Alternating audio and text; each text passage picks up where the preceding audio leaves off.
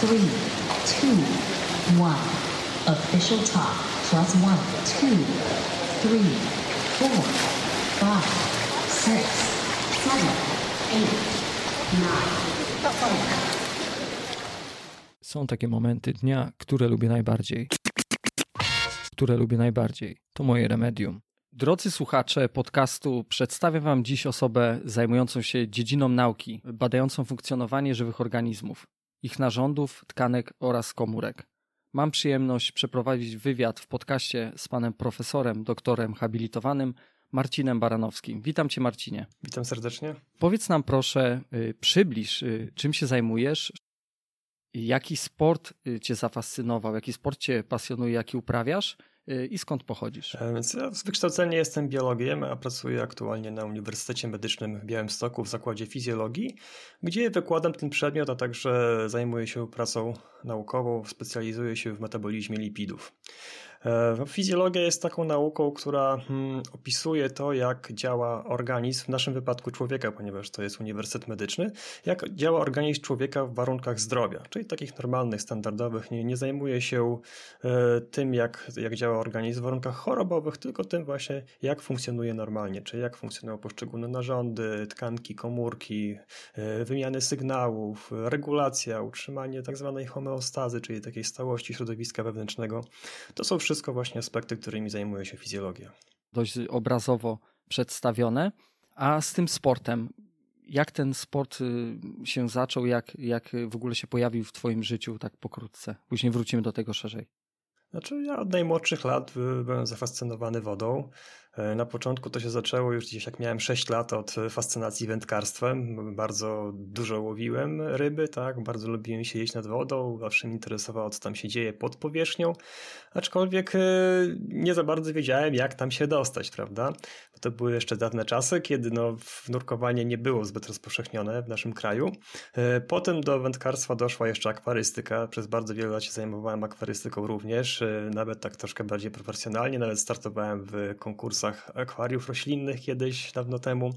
E, no i na sam koniec, jak miałem jakieś 16 lat, e, to mój kolega z liceum powiedział mi, że jest w Białymstoku klub nurkowy i że on idzie na kurs, tak? Ja w ogóle nie miałem pojęcia, że coś takiego funkcjonuje w Białymstoku jak klub nurkowy, więc oczywiście bardzo się zapaliłem, poszedłem z nim na kurs.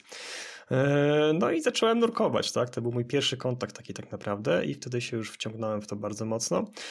To były takie czasy, że tego sprzętu było bardzo mało, więc przede wszystkim pływało się na wstrzymanym oddechu. E, nawet jak się pojechało gdzieś na obóz jakiś tam treningowy, no to miało się, nie wiem, 20 minut pływania apar z aparatem oddechowym, tak, a oczywiście to mi nie wystarczało, więc potem szedłem na 3 godziny na jezioro, prawda, sobie pływać za rybami e, na wstrzymanym oddechu. I z czasem stwierdziłem, że jednak to nurkowanie bez sprzętu podoba mi się dużo bardziej niż ze sprzętem i potem już zostało tylko nurkowanie na wstrzymanym oddechu. No a tak właśnie od 2012 roku już tym się zająłem tak no, bardziej poważnie. Zrobiłem kurs freedivingu, zacząłem startować w zawodach. A ten kurs też w Białymstoku? Mm, nie w Białymstoku, ale w pobliżu. Na jeziorze Hańcza robiłem kurs. Czy można polecić osobę, która prowadziła ten kurs? Jak najbardziej. To wtedy miałem kurs z Agatą Bogusz. To była jedna z pierwszych w ogóle instruktorek w Polsce. Że jeżeli chodzi o kobietę, no to tak, to była pierwsza instruktorka. W tamtym czasie były tylko dwie osoby, które szkoliły freediverów właśnie i zauważyłem gdzieś w internecie, że organizuje kurs na jeziorze Hańcza. Tak, mam tam dosyć blisko, dwie godziny drogi, więc oczywiście od razu się zapisałem. No to super, bo, bo to bardzo ważna, istotna istotna rzecz, y, ta geneza mm, rozpoczęcia tej przygody freedivingowej, ogólnie nurkowej, mm, szczególnie jeśli mamy do czynienia z profesjonalistą i tutaj trzeba zaznaczyć i co zapewne też przedstawiasz, y, bezpieczeństwo, o którym też będziemy dzisiaj mówili w odcinku. Jeszcze nie wiemy jaki będzie tytuł, to będzie tajemnica, y, wielka i dla nas na tą chwilę też. Ale cóż, chciałem zapytać jeszcze, y, za czym przejdziemy do, do osiągnięć już, które y, całkiem niedawno zdobyłeś. Y, chciałbym jeszcze mm, zapytać, czy jesteś surowym wykładowcą, czy jesteś nauczycielem surowym, czy, czy trzeba się obawiać przychodząc do ciebie na wykłady, na zajęcia, czy, czy jesteś, widzę, że jesteś pogodną osobą, ale też możesz skrywać w sobie pewną dozę Y, surowości na pewno. Więc y, jeśli mogę pozwolić sobie na, taką, na takie zapytanie, na, to, to bardzo proszę. Czy surowym to bym chyba nie powiedział, bo jednak staram się, żeby na moich zajęciach jednak taka panowała dosyć luźna atmosfera. E, nie, nie, nie trzymam jakiegoś strasznego dystansu, dystansu względem studentów, e, ale na pewno jestem dosyć wymagającą osobą, jeżeli chodzi o, o studentów. Nie z racji na to, że czerpię jakąś przyjemność tak, głębienia biednych studentów, tylko z racji na to, że wydaje mi się, że jest to dla lekarzy, których kształcę, bardzo ważny przedmiot, taki fundamentalny. No i po prostu zależy mi na tym, żeby jak wychodzą z moich zajęć, żeby jednak coś z tego wynieśli, żeby czegoś się nauczyli. Więc no, staram się egzekwować tą wiedzę, aczkolwiek e, w takiej, mam nadzieję, przyjaznej atmosferze. No właśnie takiej odpowiedzi się spodziewałem, no bo oczywiście jeżeli mam do czynienia z uniwersytetem, jeżeli mam do czynienia z osobą, która jest profesorem, to tutaj nie mogłoby być inaczej. Ja mogę tylko powiedzieć, że zazdroszczę mm, studentom, zazdroszczę osobom, które y, studiują na tej uczelni, które mm, przychodzą na te zajęcia y, i mogą korzystać z tej wiedzy, którą proponujesz Cieszę się, że w, jeżeli chodzi o podcast, y, mogę teraz y, zaczerpnąć choćby troszeczkę z tej wiedzy i mieć przyjemność porozmawiać, y, a mógłbym, mógłbym takiej przyjemności nie mieć. Także dla mnie to jest piękna, piękna rzecz. Dziękuję bardzo. Za którą jestem wdzięczny. I, I, mogę być przez chwilę małym, małym, malutkim studentem, skromnym, który posłucha nauczyciela, jak to kiedyś było za czasów, jak to się mówi, starożytnych, gdzie się szukało swojego mentora y, w poszukiwaniu prawdy, zjawisk, przyrody. Przecież tutaj możemy Wielkie słowa. Tak, możemy przytoczyć wiele, wiele osób, ponieważ też się interesuję starożytnością, antykiem, tym okresem. Wiele osób mnie pasjonuje. Arystoteles, Platon, tudzież na przykład Marek Aureliusz i jego cudowna książka Rozmyślania, która mi się bardzo podoba. I to też nie jest dobry synonim, tylko musiałbym powiedzieć coś bardziej Y, wzniosłego użyłbym mm, wybitne dzieło, y, które, które poczytuję i studiuję.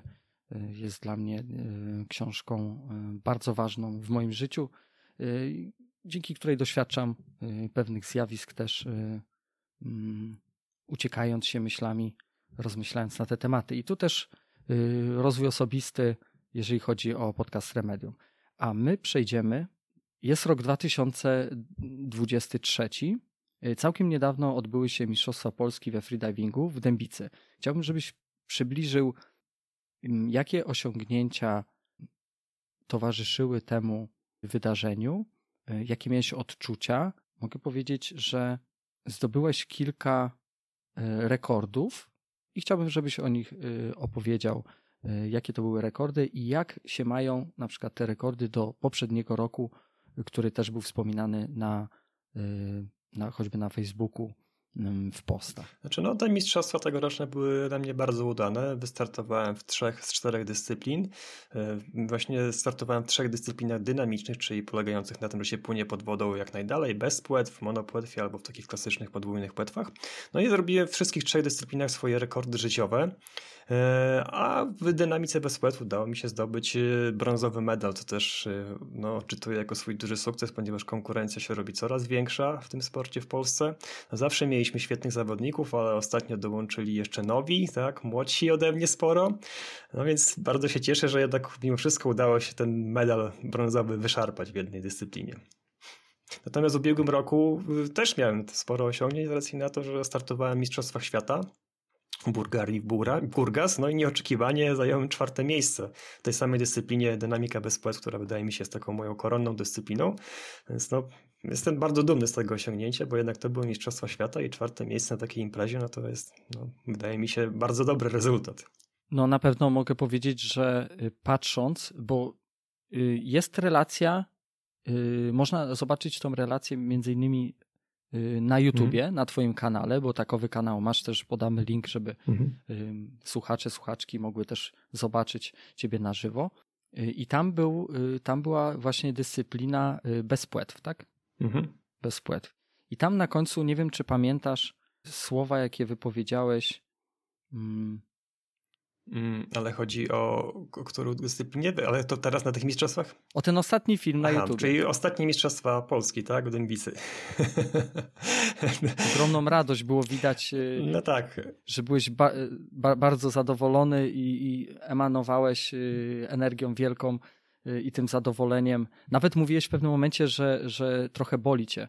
Znaczy tak, bo to jest taki specyficzny sport, kiedy, kiedy się płynie. Mimo tego, że jak ktoś ogląda to z boku, to się wydaje, no ten człowiek sobie tam płynie, machnie ręką, nogą raz na 10 sekund czy 15, więc co to jest za wysiłek, tak? Żaden wysiłek to nawet serce nie zacznie tam szybciej bić normalnie, gdybyśmy tak płynęli po powierzchni, aczkolwiek kiedy się płynie pod wodą jest zupełnie inaczej, ponieważ wtedy się aktywują takie mechanizmy fizjologiczne, które, których zadaniem po prostu jest y, utrzymać nas przy życiu w sytuacji, gdy nie oddychamy, tak? a tam się płynie długo i po prostu dochodzi do obkurczenia naczyń krwionośnych w nogach, w rękach, więc te mięśnie prawie że od początku takiego płynięcia zaczynają pracować w warunkach bezcenowych. To jest podobna sytuacja, gdy nie wiem, robimy coś wysoko na suficie, tak, mamy ręce nad głową i po 30 sekundach czy minucie już te ręce nam dleją, nie, jesteśmy w stanie już ich utrzymać, natomiast jak się płynie, no to taka sytuacja też się pojawia, załóżmy, nie wiem, w połowie dystansu, tak, a trzeba jeszcze drugie tyle przepłynąć na tych palących mięśniach, które bolą coraz bardziej z każdym ruchem. I potem już naprawdę trzeba zagryzać zęby, żeby w ogóle jeszcze raz machnąć tymi nogami, tymi rękami. I no to jest naprawdę bardzo duży dyskomfort. I ja często mam tak, że jak wychodzę po takiej maksymalnej próbie, kiedy naprawdę tak wycisnę wszystko co jestem w stanie, to po prostu czasami jęczę z bólu. No tak mnie bolą nogi, po prostu potwornie ręce, no od, odpadają, można powiedzieć tak kolokwialnie, więc no bardzo często jest tak, że jak się wynurzam, to jest po prostu gryma z bólu i, i jakieś tam jęki, tak, no bo jednak cierpię, no cierpię dosyć mocno. Natomiast potem oczywiście, jak się uda e, pobić rekord życiowy, no to jest euforia, tak? No ja się zawsze bardzo cieszę. Nie wiem, czy to wynika z samego faktu, że się pobija rekord, czy to wynika z faktu, że człowiek jest niedotleniony, a jak jest mózg niedotleniony, to też tam różne dziwne rzeczy zaczynają się dziać, więc może to jedno i drugie ma tutaj wpływ. Natomiast na tych zawodach była jeszcze jedna sytuacja bardzo fajna, ponieważ Teraz startowaliśmy według zasad innej federacji i, i tutaj tak są starty ułożone względem rekordów życiowych, więc startowałem właśnie z taką osobą, która była moim bezpośrednim konkurentem. Pozdrawiam bardzo. Pozdrawiamy. Tę osobę. Wiek, ten, ten, człowiek wie, kto to jest. I płynęliśmy razem, płynęliśmy, że tak powiem, web w web, tak? I on się wynurzył, a ja się wynurzyłem półtora metra dalej, tak? I on był czwarty, ja byłem trzeci, więc zobaczyłem, że jestem kawałek dosłownie dalej niż on, tak? Że z nim wygrałem, więc to też był taki dodatkowy bodziec do radości, bo do tej pory było tak, że ci zawodnicy byli tak jakby rozproszeni w tej stawce i nie wiedziało się do końca, kto ile przepłynął, tak, czy dalej, czy bliżej od niego, więc tutaj było od razu po wynurzeniu widać, tak, że jestem dalej i tak wiedziałem, że będę miał ten, ten medal, prawda. No to ja gratuluję z całego serca, bo mogę powiedzieć, no jestem emocjonalną osobą i oglądając to yy, mo można mimo że tam nie ma muzyki jakiejś takiej, która ma, ma, powodować y, jakieś odczucia, bo muzyka, wiadomo, powoduje takie poprzez swoje wibracje, mm, że można się nawet popłakać, czy można y, być y, przestraszonym i tak dalej. Tak wiadomo, jak kino działa, jak działają dźwięki, ale warto obejrzeć ten film, warto zobaczyć, wczuć się w, to, w tą, jak można powiedzieć, jak w medytację, żeby dostrzec y, tą radość człowieka i, i też y, cieszyć się z, z takich rzeczy, które robią inni ludzie, szczególnie w naszym kraju, w reprezentacjach, bo jest to piękny sport, który całkiem niedawno poznałem y, poprzez Julię Kozerską, którą też pozdrawiam. Mm, I cóż, ja zapisałem sobie ten cytat, który, jakie słowa wypowiedziałeś wtedy w tamtym czasie. Tyle chciałem co najmniej, jest życiówka.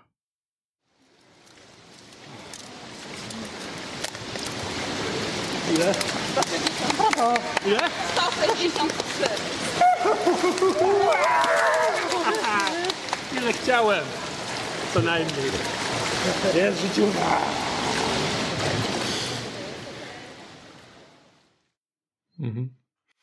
No tak, bo na tą życiówkę też czekałem bardzo długo, bo w tej dyscyplinie rekord życiowy na zawodach oficjalny to w 2019 roku pobiłem ostatni raz, więc no minęły 4 lata i zaczynałem się już tak na poważnie martwić, że to już tak może był szczyt moich możliwości, może już nic więcej z siebie nie wykrzesam, no bo młodszy nie będę, tak, z roku na rok.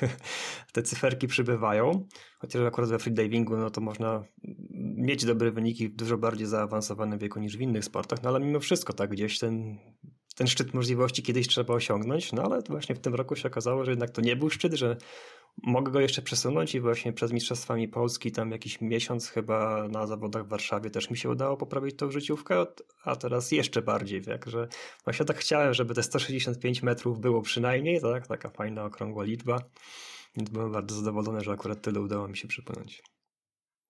No, to, to, jest, to jest y, niebywałe, bo jednak y, patrząc na, na ten metraż, jak ktoś y, uważa, że jest to mało, bo może się wydawać to mało, ktoś, kto pływa oczywiście i pływa bardzo dobrze, no to zapraszam na takie zawody, żeby sobie usiąść, popatrzeć, jak to się odbywa, ile trzeba pracy w to włożyć. O tym też będziemy rozmawiali. Mm, no, chciałbym doświadczyć czegoś takiego. Mam nadzieję, że kiedyś pójdę na, na choćby podstawowy kurs freedivingowy, aby, aby poczuć te emocje i zobaczyć, jak to się mówi kolokwialnie, z czym to się je. Y, a teraz chciałbym się odnieść do cytatu. Y, wracamy do YouTube'a, y, który znajduje się w górnym lewym rogu. I tutaj też mnie troszeczkę w błąd wprowadził ten cytat, ale przeczytam, przeczytam go najpierw. And into the ocean I go to lose my mind and find my soul. I on mnie troszeczkę zmylił, bo ja wpisując go i poszukując, przygotowując się do tego wywiadu, yy, wskoczyło mi nagle zamiast Ocean Forest. I to jest John Muir, jak, jak dobrze się mm, wyraziłem, jeżeli dobrze yy, te nazwisko. Czy to jest modyfikacja tego, czy to jest. Po... Tak, to jest taka parafraza. No właśnie, tak, no bo tak też... Do lasu też dużo chodziłem kiedyś, bo jestem biologiem z wykształcenia, ale tak teraz to pod wodę tak schodzę. Więc e, właśnie ta modyfikacja bardzo trafia, że tak powiem, do mnie. Można powiedzieć, to jest takie moje, moje motto, tak? Zwierciadlające to, co się czuje w trakcie nurkowania. No, czyli, czyli trafiłem, udało się.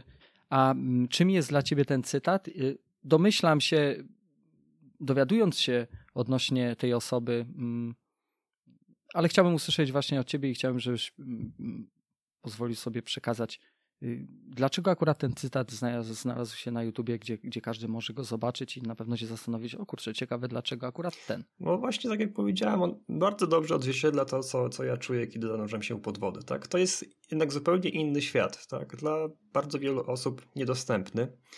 E, a ja mam to szczęście, że, że mogę go eksplorować, mogę go poznawać.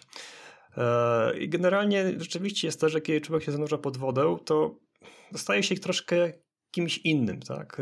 To wszystko, za czym goni na powierzchni, jakieś zmartwienia, problemy, nie wiem, obowiązki, wszystkie te rzeczy, które, które na co dzień gdzieś tam z tyłu głowy są, tak? I po, nie pozwalają nam tak w pełni się odprężyć, wyluzować, to one zostają na powierzchni. Kiedy się zanurzasz pod wodę, to co wszystko zostaje na powierzchni. Z pod wodą e, można powiedzieć, e, ma się taką czystą jaźń, tak? Nieobarczoną żadnymi innymi rzeczami, bo to wszystko zostaje na powierzchni. Po prostu jesteś pod wodą, Y, cieszysz się tą chwilą, przeżywasz tą chwilę i tak naprawdę no właśnie freediving też jest takim świetnym sportem, który pozwala nam dotrzeć do samego siebie, tak? Czyli zajrzeć w swoje wnętrze, zobaczyć co tam się kryje, e, jakby zobaczyć, kim tak naprawdę jesteśmy, tak, po odarciu z tych wszystkich rzeczy, które gdzieś tam cały czas w głowie nam się sobie krążą, tak, pod wodą to wszystko znika i, po prostu to jest inny stan świadomości. To jest właśnie te miejsce, gdzie tak naprawdę ja czuję się najlepiej. Yy, wtedy czuję, że jestem naprawdę na swoim miejscu, kiedy się zanurzam pod wodę. Czyli można powiedzieć, że odnajduję swoją duszę, tak, w pewnym sensie. To są piękne słowa. Nie spodziewałem się takiej odpowiedzi, aczkolwiek poszukuję dla słuchaczy tego podcastu, żeby każdy gość mógł mm, w jakiś sposób uzewnętrznić swoje emocje, pokazać, że oczywiście ma taką ochotę, y, żeby przyciągnąć y, choćby do sportu, choćby do innych dziedzin mm, i pokazać y, te piękno, bo wydaje mi się, że sport jest piękny i zdrowa rywalizacja tutaj jakby postanowiłem dowiedzieć się więcej rzeczy, żeby tutaj nie popadać w dygresję. Nie ma problemów pomiędzy kobietami, mężczyznami w tym sporcie. Sport jest piękny, jest mnóstwo dyscyplin. Tak, nie ma problemu. Nasze kobiety dokładają prawie wszystkim mężczyznom. No. w Polsce mamy tak dobre zawodniczki, że tylko jeden mężczyzna, który też jest mistrzem świata i rekordistą, Mateusz Malina, jest w stanie z nimi zwyciężyć. A żaden inny mężczyzna nie ma szans. O to chodzi. Tutaj to jest sport i cieszę się, że każdy może ten sport uprawiać i pokazywać i zdrowo rywalizować, bo jeśli, jeśli, y, jeśli taki się pojawił, to czemu nie? Y, jest na pewno trudnym, ekstremalnym, można nazwać sportem? Czy freediving jest sportem ekstremalnym? No tutaj są różne opinie. Część freediverów jakby trochę alergicznie działa na takie stwierdzenie, że to jest sport ekstremalny, ponieważ uważają, że wcale nie jest bardziej ekstremalny niż wiele innych sportów. E, ponieważ no wiem, że tak może wyglądać, tak? Ktoś wstrzymuje oddech i nurkuje gdzieś tam w głąb, tak? Czy, czy wzdłuż, czy wstrzymuje oddech bardzo daleko, więc to wygląda ekstremalnie, ale tak naprawdę nie jest to moim zdaniem sport ekstremalny pod warunkiem, że się go nie uprawia w ekstremalny sposób, czyli w sposób jakiś mocno niebezpieczny. Jeżeli się zachowuje te podstawowe zasady bezpieczeństwa, która, które przede wszystkim polegają na tym, że zawsze musimy to robić z kimś, musimy mieć asekurację, to moim zdaniem w tych warunkach y, takich kontrolowanych, typu treningi basenowe, czy nurkowanie gdzieś tam przy linie, y, jeżeli to nie są jakieś strasznie duże głębokości, to nie uważam, że był to sport ekstremalny.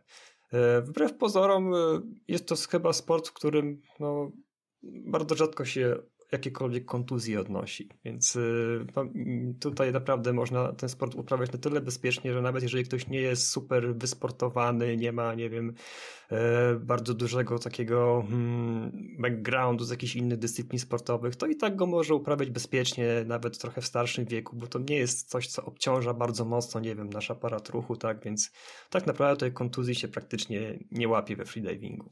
Więc wydaje mi się, że jednak to nie jest aż tak ekstremalny sport, jak się ludziom wydaje, którzy, którzy tego nie robią. Rozumiem. Tutaj chciałem zadać pytanie odnośnie Stowarzyszenia Freediving Poland, ale zmieniłem zdanie, bo widzę, że idziemy w, w innym troszeczkę kierunku, jak najbardziej e, prawidłowym, dobrym, ciekawym. E, więc zapytam i pogłębię to e, Głównie chodzi mi o Twoje początki w tym sporcie, które też już nadmieniłeś, y, jak się zaczynało, ale żeby to jeszcze, mm, jeszcze zejść głębiej, skoro jest freediving, to zejdziemy troszeczkę y, głębiej. Y, kto zaraził tym sportem, kto, kto, kto, kto go pokazał, żeby jeszcze bardziej rozwinąć i kto trenuje razem z tobą, bo to też jest ważne, kto ci pomaga, skoro jest asekuracja, skoro czy jesteś trenerem sam dla siebie, więc w tą stronę. Znaczy, wydaje mi się, że ciężko chyba powiedzieć, że ktoś mnie tym sportem zaraził, ponieważ ta woda się działa we mnie od zawsze, od najmłodszych lat. Zawsze mnie tam ciągnęło bardzo, więc wydaje mi się, że to chyba jakieś było samo zarażenie, tak? E, no na pewno muszę wspomnieć o pierwszych ludziach, z którymi e, zacząłem w ogóle cokolwiek robić pod wodą, czyli instruktorach z klubu płetwonurków Skalar z Białego Stoku. E, pierwszym takim moim instruktorem był pan Mirosław Kobeszko, który akurat dzisiaj się dowiedziałem, że właśnie zmarł. E, to była osoba, która no jako pierwsza nie zabrała pod wodę na basenie jeszcze, więc także no smutna wiadomość. Eee, no, ja pamiętam, że na początku miałem duże problemy. To nie było tak, że wpadłem pod wodę i od razu, prawda, tam czułem się jak ryba w wodzie, że tak powiem. Na początku miałem sporo problemy. Ciężko mi było przepłynąć e, więcej niż, nie wiem, 10-15 metrów pod wodą w płetwach. Ja, od razu mi się wydawało, że się duszę, tak, i musiałem wypłynąć. A właśnie ten wspomniany e, instruktor powiedział: Słuchaj, uspokój się, ja cię wezmę za rękę, tak, będziesz płynął obok mnie nie ma się czym przejmować, jestem obok, w razie czego zareaguję, po prostu nie przejmuj się i płyń, tak? I od razu w tej próbie, od razu przepłynąłem 25 metrów, czyli dwa razy więcej niż wcześniej mogłem i to bez żadnego kłopotu, więc e, to doświadczenie bardzo dobrze pokazuje, jak e, ważna jest psychika tutaj. Dlatego, że no, wstrzymywanie oddechu jest dla nas czynnością zdecydowanie nienaturalną. Tak? No to oddech jest taką podstawową potrzebą człowieka, tak? E, wiadomo, musimy jeść, musimy pić, ale no bez tego wytrzymamy znacznie dłużej niż bez, bez oddychania, tak? Więc jakby dla każdego człowieka, który tego nigdy nie robił, jest to sytuacja bardzo niekomfortowa, która powoduje szybką taką panikę, tak? Więc trzeba się z tym oswoić, trzeba to opanować i nagle się okazuje, że jednak można. To, co się nam wydawało niemożliwe, jednak się okazuje wcale nie takie trudne, tak? Więc no, to były moje początki.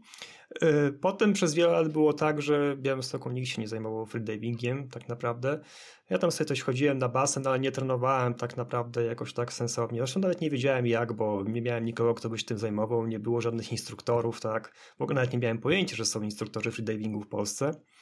E, I potem dopiero właśnie e, odezwał się gdzieś w internecie taki jeden człowiek z Białego Stoku, który szukał jakiegoś partnera do treningu, więc ja się bardzo zapaliłem, zaraz do niego napisałem, także zaczęliśmy razem tam gdzieś chodzić na basen, jeździć na jakieś wody otwarte, to były moje takie pierwsze próby, więc on tam jakieś podstawy mi e, pokazał, no ale dosyć szybko zrezygnował, więc znowu zostałem sam, ale potem się zaczynało coś dziać, właśnie pojawiały się kolejne osoby, no i obecnie trenuję w Białymstoku taka grupka, no trzech, czterech osób, które, które chodzą na basen regularnie, więc już no, od tych 10 lat mam taki komfort, że zawsze jest z kim trenować. Mam to szczęście właśnie do, do osób, które ze mną trenują, że są to osoby, które też to traktują dosyć poważnie, czyli nie ma problemu z tym, żeby się umówić na, na trening, tak, żeby przyjść.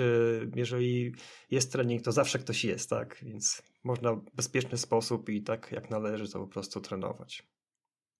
Także pozdrawiam serdecznie moją tutaj grupę białostocką. No to pozdrawiamy. Ogólnie ja też pozdrawiam Białystok, bo mam y, bliskie osoby memu sercu, jak mówiłem. Piękne miejsce, warto odwiedzić, warto nawet wybrać się na uczelnię, żeby zobaczyć, jak wygląda. Wygląda majestatycznie, jest, y, czy, czy to nocą, czy to y, dniem. Więc Białystok, ciekawe miejsce, warto odwiedzenia. Mm, a tutaj, jeżeli mówimy o ludziach, jeżeli mówimy o grupie ludzi, no to Stowarzyszenie Freediving Poland, y, jaka jest Twoja rola w nim? Mm, gdzieś tam też widziałem mm, taki, taki y, opis, że jakby rolą też jest między innymi jedną z ról jest zbudować najlepszą reprezentację narodową freediverów. Jak trafiłeś do tego stowarzyszenia? Jak, y, jakie są Twoje odczucia po mm, spędzeniu jakiegoś czasu już z tymi ludźmi? Y, jaką tworzycie grupę? Czym jest to stowarzyszenie dla Was?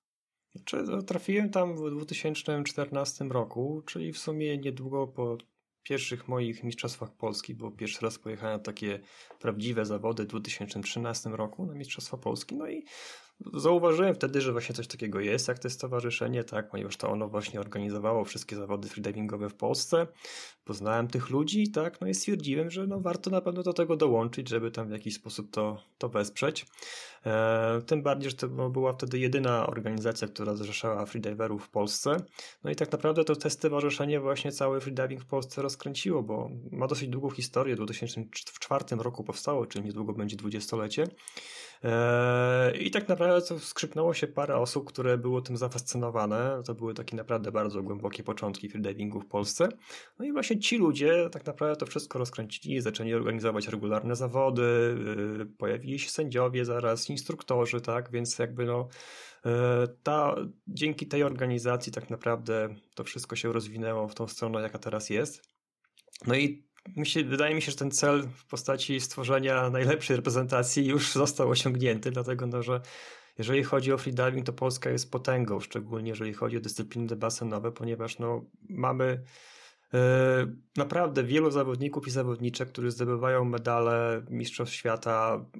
Mamy worek złotych medali, multum rekordów świata, więc naprawdę e, w tej dyscyplinie Polska jest potęgą. Jest, mamy, mamy naprawdę reprezentację, no, wydaje mi się, najlepszą na świecie. Także no, wydaje mi się, że żaden kraj nie byłby w stanie wystawić tak dobrej reprezentacji na, na zawody basenowe jak Polska.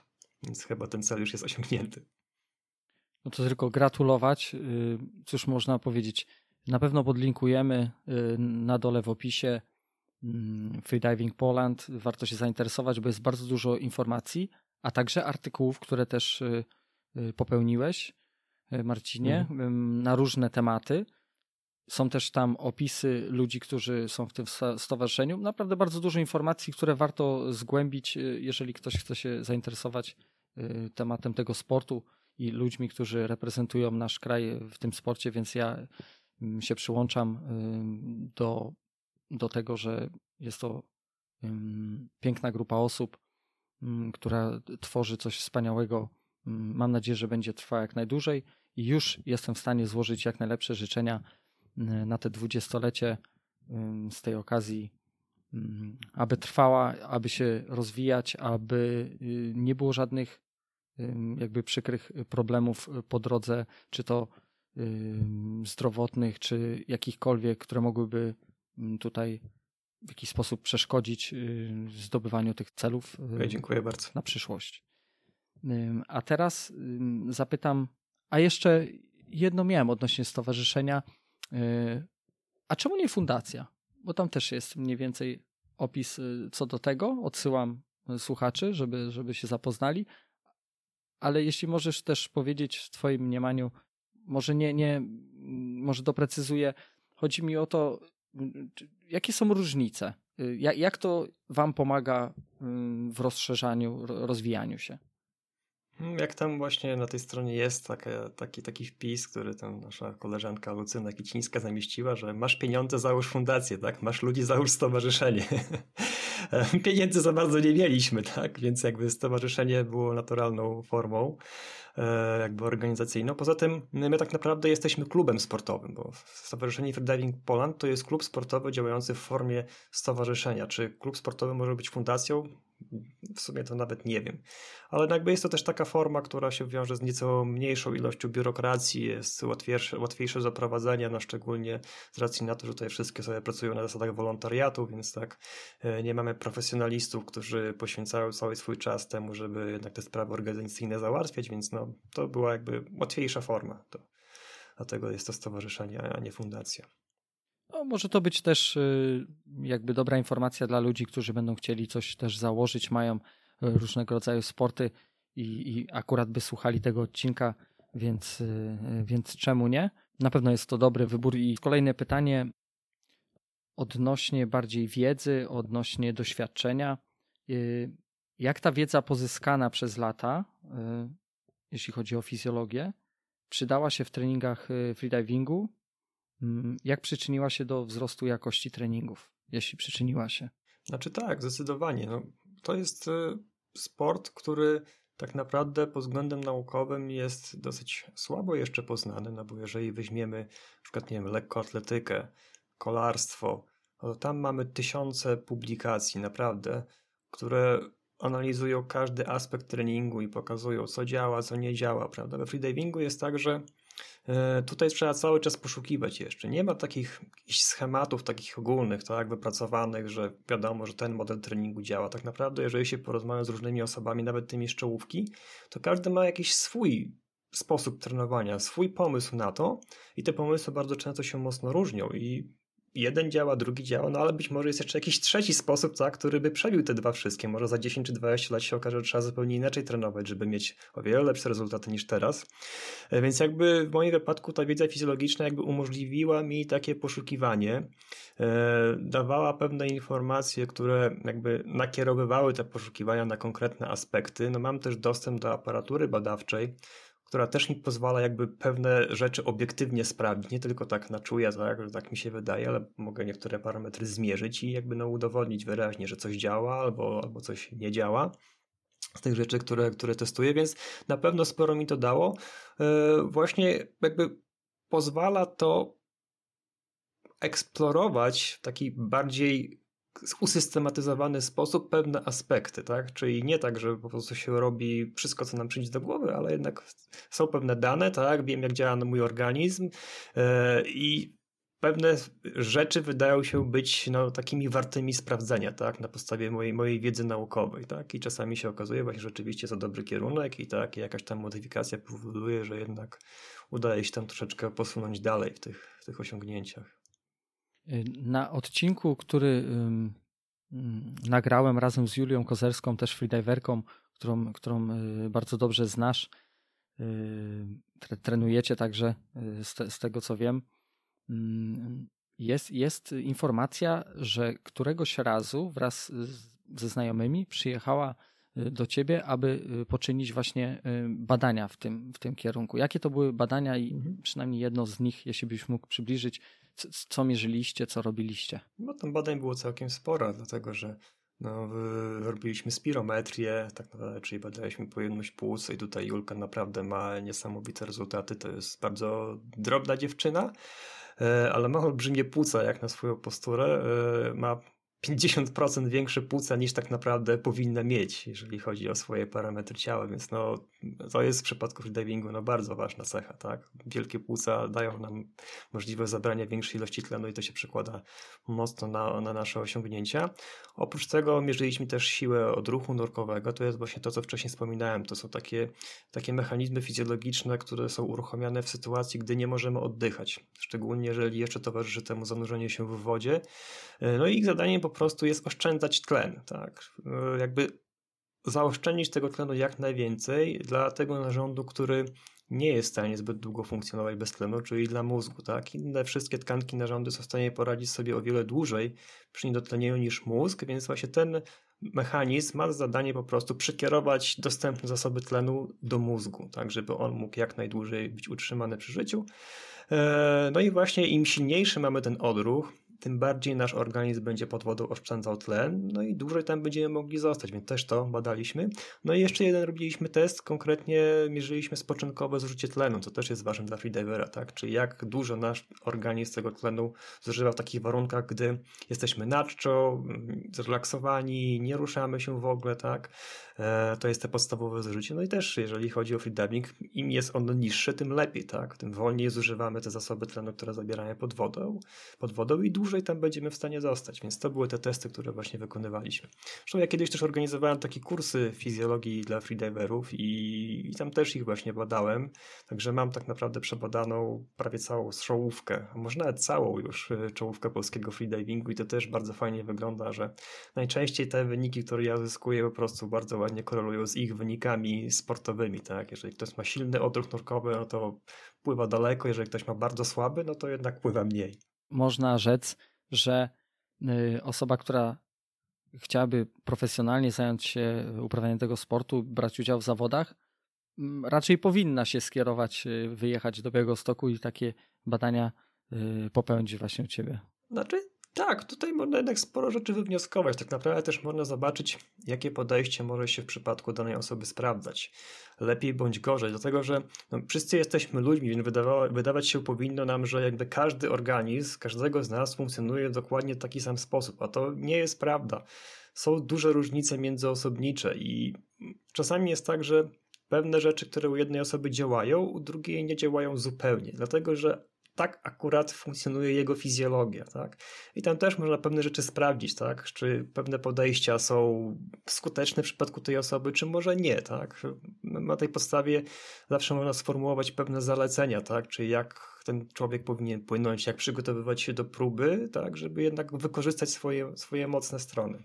Rozumiem. Bardzo, bardzo szczegółowo opisane.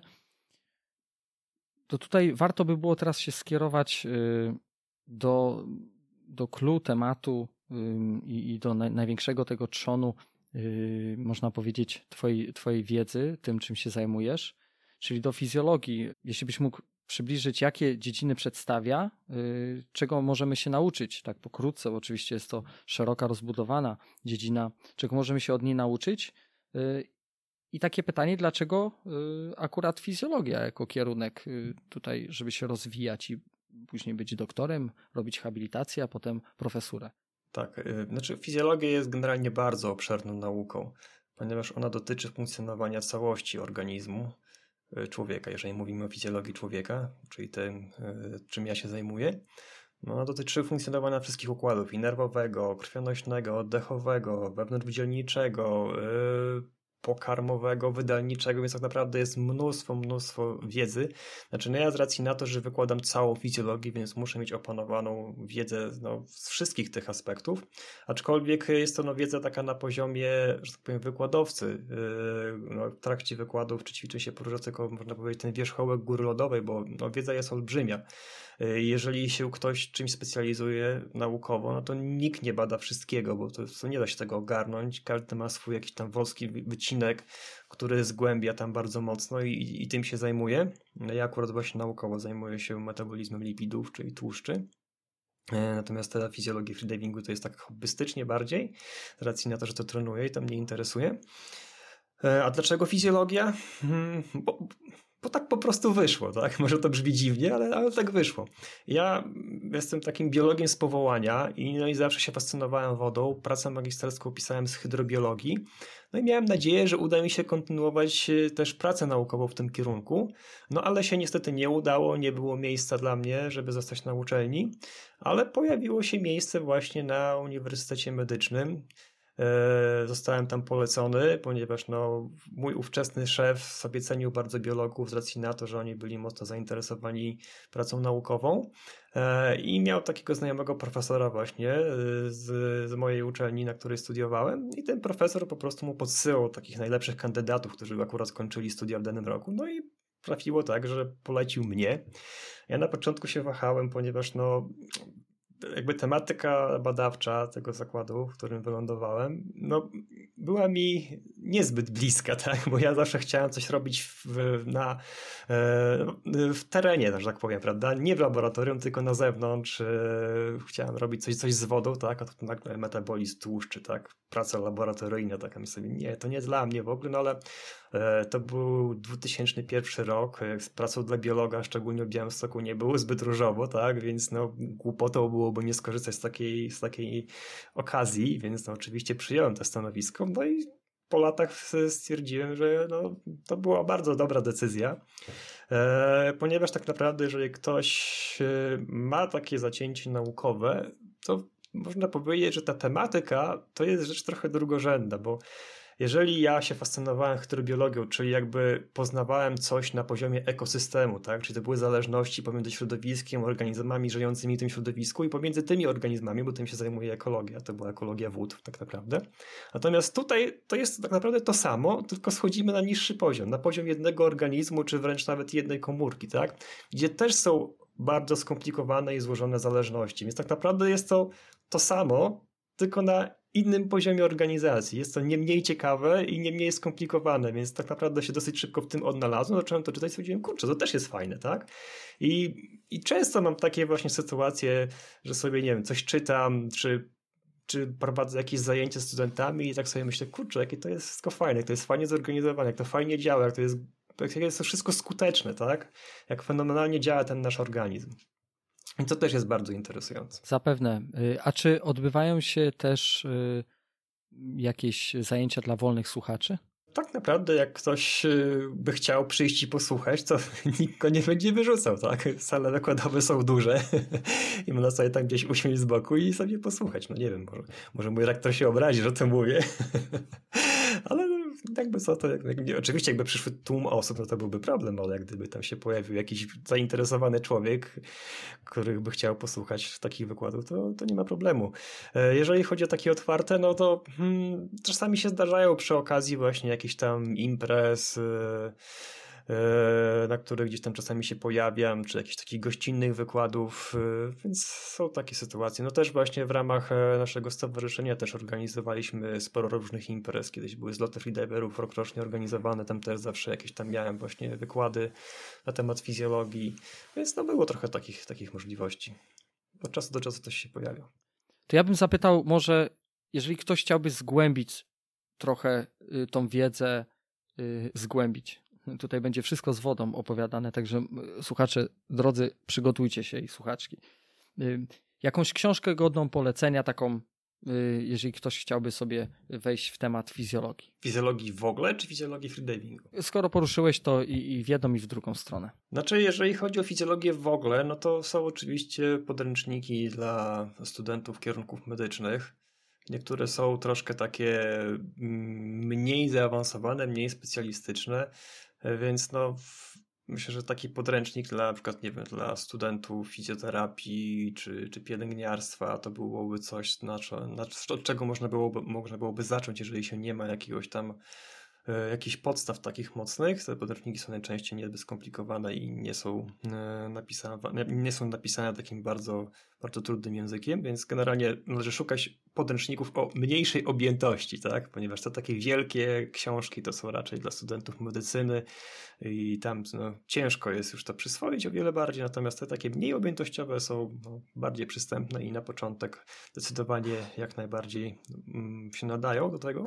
A jeżeli chodzi o fizjologię freedivingu, no to jest jeden podręcznik, do którego ja napisałem właśnie rozdział o fizjologii nurkowania, nie tylko nurkowania na wstrzymanym oddechu, ale także nurkowania sprintowego, chociaż tam z oczywistych względów się skupiłem bardziej na fizjologii freedivingu. E, jest to rozdział w takim podręczniku pod, pod redakcją profesora Górskiego, czyli mojego pierwszego e, szefa, e, który nosi tytuł Fizjologiczne podstawy wysiłku fizycznego. I tą książkę bym polecał właśnie, taki pierwszy kontakt z fizjologią, ponieważ ona jest napisana bardzo prostym językiem, a przy okazji właśnie tam też się pojawia ten rozdział o fizjologii nurkowania zatrzymana, wstrzymanym oddechu. Jak to kogoś interesuje, to tam też takie podstawowe rzeczy można sobie wyczytać. E, no i też jest jeszcze trochę artykułów właśnie na stronie Stowarzyszenia Freediving Poland. Gdyby ktoś chciał właśnie się z podstawowej zapoznać, no to też tam zachęcam do tego, żeby je przeczytać. Ja także zachęcam, bo już y, się zapoznałem, polubiłem się z tą stroną. Jest już w moich ulubionych i na telefonie, i jeżeli chodzi o komputer, więc, więc zgłębiam tą wiedzę, bo jest to, jest to y, ciekawy, ciekawy, bardzo ciekawy temat. I tu warto było teraz pójść troszeczkę wyżej, czyli y, temat mózgu. Jest to też bardzo rozbudowana, mm, mm, bardzo rozbudowana sprawa, jeżeli chodzi o mózg, różne działanie, impulsy, oddziaływanie. Y, jak byśmy mogli wrzucić do tego worka freedivingowego mózg, na, na czym byśmy się skupili i jakie są, jakie są mity, które występują, jeżeli chodzi o działanie tego mózgu i freediving, Mhm. Jak to się ma do treningu? Znaczy, to jest właśnie pierwsza rzecz, na którą ludzie zwracają uwagę. Co? Nurkujesz na wstrzymanym oddechu? Przecież sobie zabijasz sobie szare komórki, tak? Mózg ci obumrze, zostaniesz warzywem i tak dalej, i tak dalej. No, mamy freediverów w Polsce, którzy trenują bardzo długo i bardzo sobie dobrze nie widać, żeby ten sport w jakiś sposób im tam zaszkodził pod względem mentalnym. No ale oczywiście no, nie da się zaprzeczyć temu, że niedobór tlenu jest w stanie mózg, mózg uszkodzić, tak? No to jest oczywista sprawa. Tylko teraz jeszcze kwestia jest tego, jak duży jest to niedobór tlenu. E, podejrzewam, że freedivingiem też można byłoby do takiego stanu się doprowadzić, jeżeli ktoś po prostu będzie non-stop się wprowadzał w takie głębokie niedotlenienie, no to to jest kwestia dawki, tak jak z wszystkim, tak? Tak naprawdę każda aktywność, każda substancja jest w stanie nas zabić. To jest tylko kwestia dawki, prawda? Paracelsus, tak? Dokładnie. E, tutaj też, e, gdyby ktoś się uparł, to na pewno mógłby sobie mózg uszkodzić w ten sposób, no ale to nikt o zdrowych zmysłach raczej nie będzie aż tak się katoło, że tak powiem, żeby do tego się doprowadzić. Jeżeli się trenuje no, z głową, to nie wydaje mi się, żeby to ryzyko było jakieś duże. Jest trochę badań na temat wpływu freedivingu na mózg, nie ma ich zbyt dużo, no ale te, które są, nie pokazują, żeby była to aktywność, która powoduje jakieś no, zauważalne uszkodzenia mózgu. Eee, warto może wspomnieć, że w przypadku wspinaczki wysokogórskiej, himalaizmu, tam naprawdę dochodzi do uszkodzenia mózgu, bo tam się przebywa przecież tygodniami, prawda, na bardzo dużych wysokościach i jest ten mózg permanentnie dotleniony. W naszym wypadku są tylko krótkie epizody tak, tego niedotlenienia. Więc y, to nie jest tak źle, jakby to mogło wyglądać. Mm, jest tak naprawdę przez większość wstrzymywania oddechu nasz mózg wcale nie dostaje mniej tlenu niż na powierzchni, nawet czasami więcej tego tlenu może dostawać z racji na to, że się naczynia mózgowe bardzo mocno rozszerzają i o wiele więcej krwi do tego mózgu dopływa.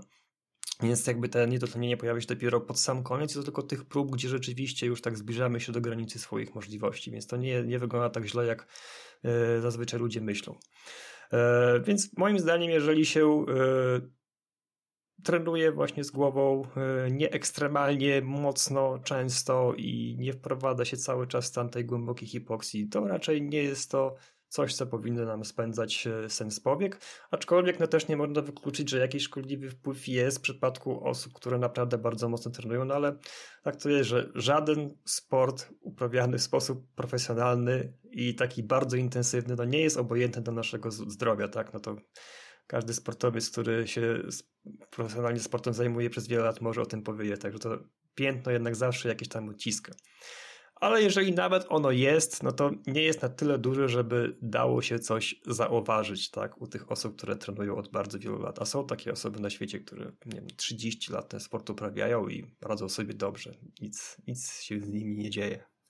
Czyli istotny tutaj jest umiar i zwrócenie uwagi, tam gdzieś właśnie w tych artykułach też poczytywałem, y, na ten umiar y, w tych próbach, żeby tak, częstotliwość. No jeżeli ktoś na przykład będzie, nie wiem, 20 razy dziennie wykonywał maksymalne próby, w których się będzie doprowadzał na skraju utraty przytomności no, i będzie tak robił, nie wiem, 5 razy w tygodniu przez parę lat, no to podejrzewam, że no, istnieje spore ryzyko, że będzie mógł sobie w ten sposób zaszkodzić, no ale taki trening się kompletnie mija z celem, tak? To on do niczego nie doprowadzi, dlatego że w tej sytuacji błyskawicznie pojawi się przetrenowanie i nasz organizm zacznie odmawiać posłuszeństwa, więc no, nie ma sensu nawet tego robić.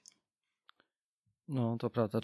Trzeba być ostrożnym, trzeba się zainteresować, jakie są zagrożenia płynące z każdego sportu. No, to jest oczywiste, oczywista oczywistość, ale, ym, ale mówimy o tym, no bo ludzie y, zazwyczaj idą w tą stronę łatwizny i zawsze chcemy szybkich efektów, zawsze chcemy tego szybkiego działania, gdzie już będziemy robili to, co profesjonaliści bądź osoby bardziej zaawansowane, zawsze nas pcha ku tej przygodzie takiej czasami niebezpiecznej, czasami niestety y, może nawet nieodpowiedzialnej. A ja chciałbym zapytać, a jak to się ma, jeżeli chodzi o freediving? Kiedyś pan Mateusz Malina w swoim wykładzie mm, też y, opowiadał, jak to się ma, jeżeli chodzi o działanie mózgu, mm, o tą aktywność, jeżeli już się przebywa na jakiejś większej głębokości. Jak mózg funkcjonuje? Jak to się ma do całości? Znaczy, no, mózg to jest właśnie tutaj bardzo ciekawym tematem, dlatego że e, mózg zużywa dużo tlenu. I generalnie to, na czym nam zależy, to jest to, żeby on zużywał tego tlenu jak najmniej. A aktywność tego mózgu, jeżeli ona jest większa, to zużycie tlenu będzie rosło. Z drugiej strony możemy też to zużycie tlenu zmniejszyć, jeżeli nasz mózg ograniczy aktywność. I, I też są na to dowody naukowe, że różne takie techniki typu medytacja czy yoga taka głęboka relaksacja są w stanie wyraźnie zmniejszyć zużycie tlenu przez nasz organizm. E, no i właśnie to jest to, na czym nam zależy w trakcie nurkowania, na wstrzymanym oddechu. I rzeczywiście jest tak, że kiedy się nurkuje, szczególnie właśnie jeżeli jest to takie nurkowanie w głąb przy linie, no to wtedy naprawdę można bardzo bardzo głęboko wejść w ten stan relaksacji, ponieważ wtedy się naprawdę nie trzeba niczym przejmować. Człowiek się nie rozgląda, ma tylko przed sobą linę, ma płynąć w dół, wie, że tam nic nie ma, jest tylko toń, więc tak naprawdę można się kompletnie odciąć od większości tych bodźców zewnętrznych, skupić się właśnie na tym, co się dzieje tylko w danej chwili, na swoim ciele, na tym, co się odczuwa.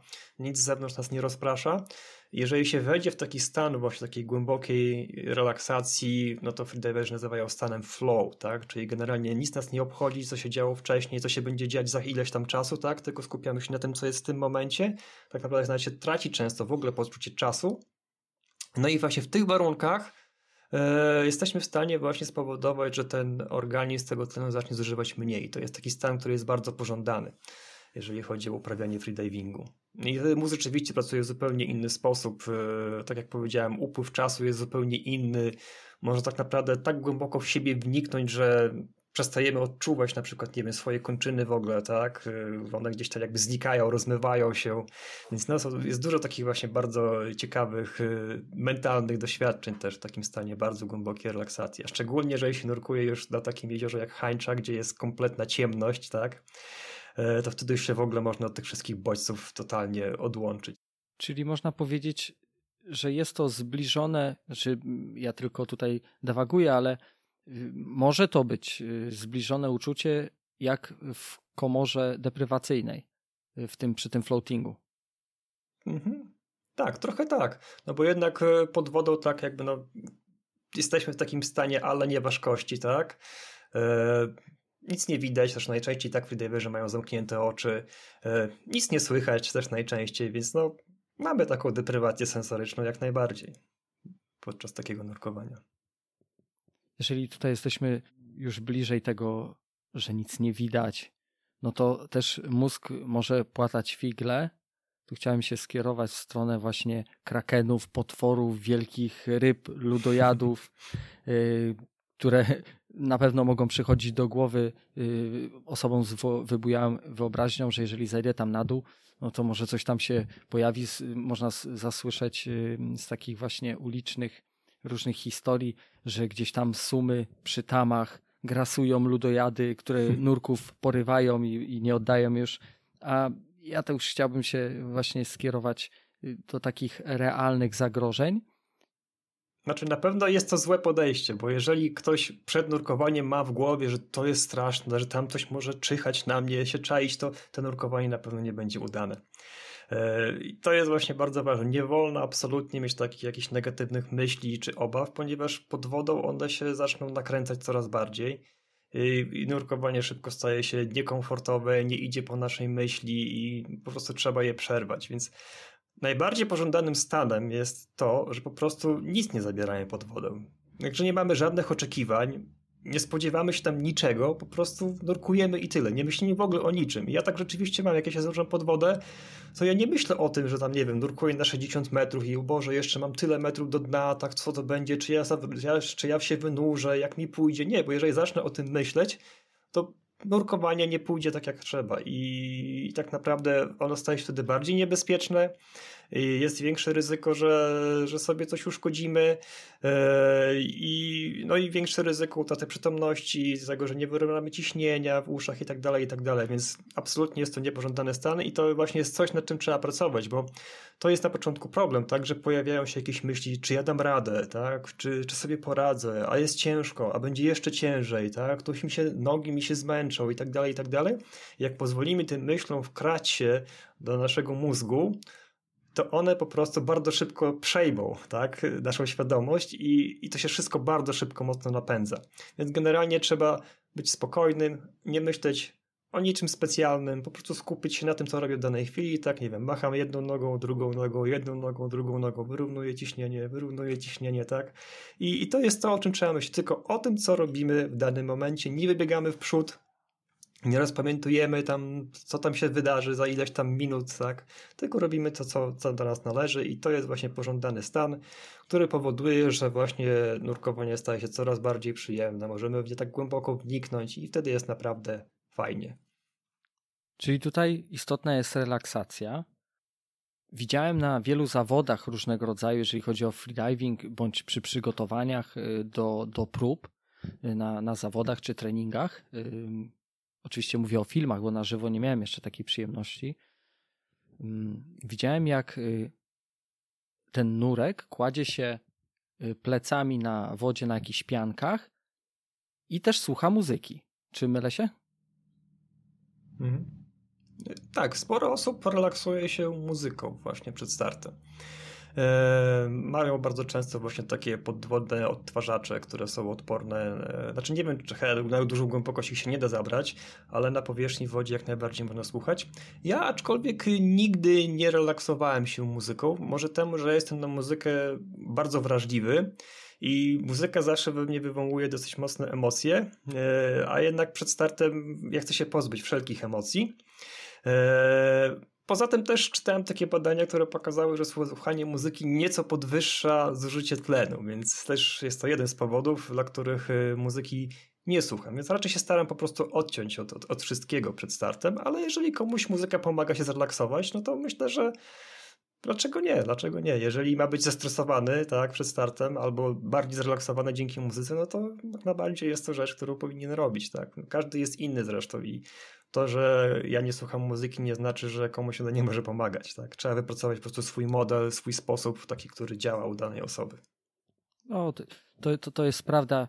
Y, są różne składanki, można też wpisać się na internecie, już nawet na YouTubie, znaleźć y, y, właśnie takie składanki dla freediverów i, i nawet gdzieś znalazłem u takiego pana, jest, jest to Polak, który stworzył taką składankę, ja teraz nie pamiętam dokładnej nazwy, ale ten pan chyba nawet teraz kończy przepływanie kajakiem y, jakiegoś od, akwenu wodnego. Taką, taką przygodę zrobił, przepływa dosyć dużą odległość y, i zajmuje się nagrywaniem też dźwięków przyrody, zwierząt, y, ogólnie dźwięków, które, które nas otaczają które, które są dookoła właśnie w tych miejscach, takich ekspozycjach, gdzie, gdzie można właśnie odpocząć, wyciszyć się, zrelaksować i tak powinno też być. Takie miejsca powinny trwać, więc tutaj skłonię się ku tym potworom właśnie,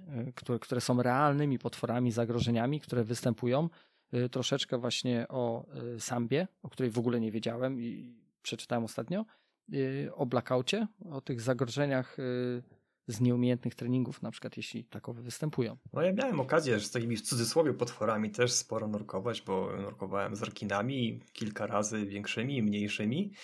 E, no i szczerze mówiąc, to też jest tak, jak z każdym innym nurkowaniem, czyli po prostu zanurzam się i, i strachu praktycznie nie ma, tak? No on zostaje na powierzchni. No bo jak będę się bał, tutaj nie będą dobre nurkowania, tak? E, no to też oczywiście trzeba zachować jakiś zdrowy rozsądek i no, mieć świadomość, że są zwierzęta pod wodą, które potrafią nas skrzywdzić, tak? Więc trzeba zachować respekt na pewno. E, no ale ja generalnie jak nurkuję, no to zostawiam jednak to wszystko na powierzchni, tak? I nie mam takiej sytuacji, że się, że się zanurzam w takim stanie, że się uboję, o bo tam jest rekin, tak? I czy on na pewno mi nic nie zrobi. Jeżeli już jakieś takie miałem właśnie, pamiętam właśnie z ubiegłego roku z wyjazdu na, do Meksyku, e, na Morze Corteza, no to tam właśnie nurkowaliśmy z żarłaczami tempogłowowymi, których tam było naprawdę mnóstwo. Raz miałem koło siebie chyba z 12 sztuk takich y, dwu, dwu i pół metrowych rekinów. Jak zapłynęliśmy na to miejsce właśnie, to zobaczyłem na dole tam na tle piasku taki wielki cień, tak, który się przesunął, jak pomyślałem sobie, o kurczę, ja mam tam zejść i z nimi nurkować, tak?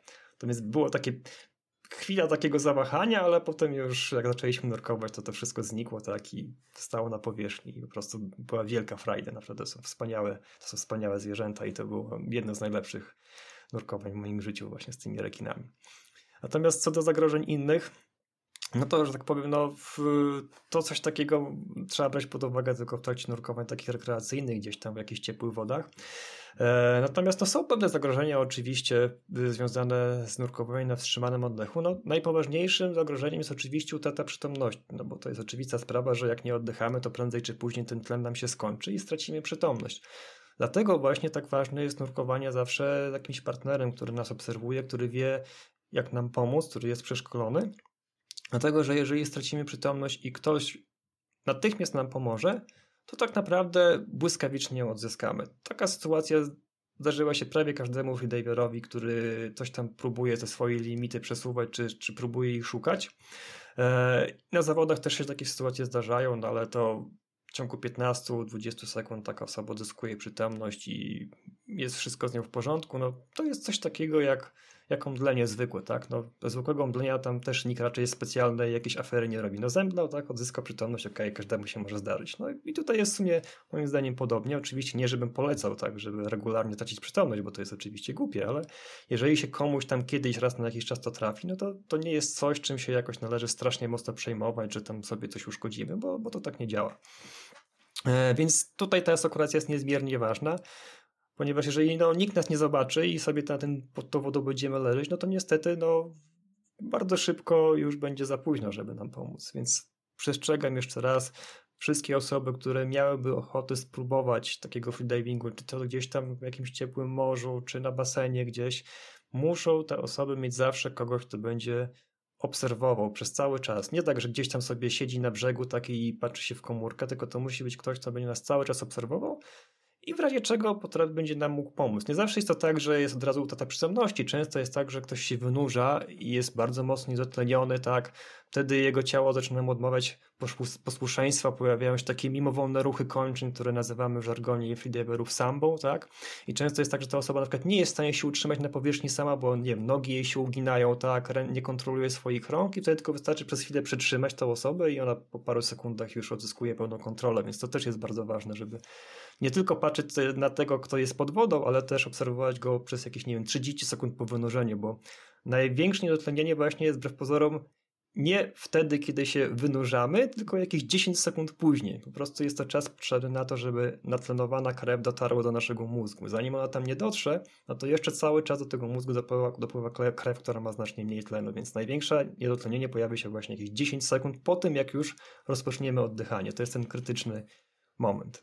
Jeżeli jest asekuracja, tak naprawdę te najważniejsze zagrożenie eliminujemy.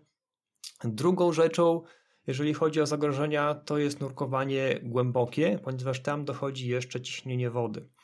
E, I tutaj można się nabawić kontuzji płuc, jeżeli nurkujemy zbyt głęboko, zbyt szybko, tak, albo w nieumiejętny sposób, właśnie jesteśmy zbyt słabo zrelaksowani, dlatego że woda jest zawsze silniejsza od nas, tak, i to, co ja zawsze powtarzam, że nie należy walczyć z wodą, bo, bo zawsze przegrasz, tak, e, woda zawsze wygra, trzeba się wodzie poddać po prostu, a jeżeli zaczyna nas coraz bardziej ściskać, no to naturalnym odruchem jest przeciwstawianie się temu, tak, a to jest właśnie to, co powoduje, że możemy sobie, e, możemy się doprowadzić do kontuzji płuc, więc generalnie w przypadku głębokiego nurkowania progres musi być powolny, musimy się czuć, że jesteśmy gotowi na to głęboko, że czujemy się na niej komfortowo, potrafimy wyrównać ciśnienie, nie mamy jakichś nieprzyjemnych doznań typu taka kompresja wyraźna na klatce piersiowej, tak, czy czujemy to ciśnienie to jest oznaka, że nie powinniśmy tak głęboko nurkować. Trzeba się zatrzymać, powoli sobie trenować i tę głębokość bardzo powoli zwiększać.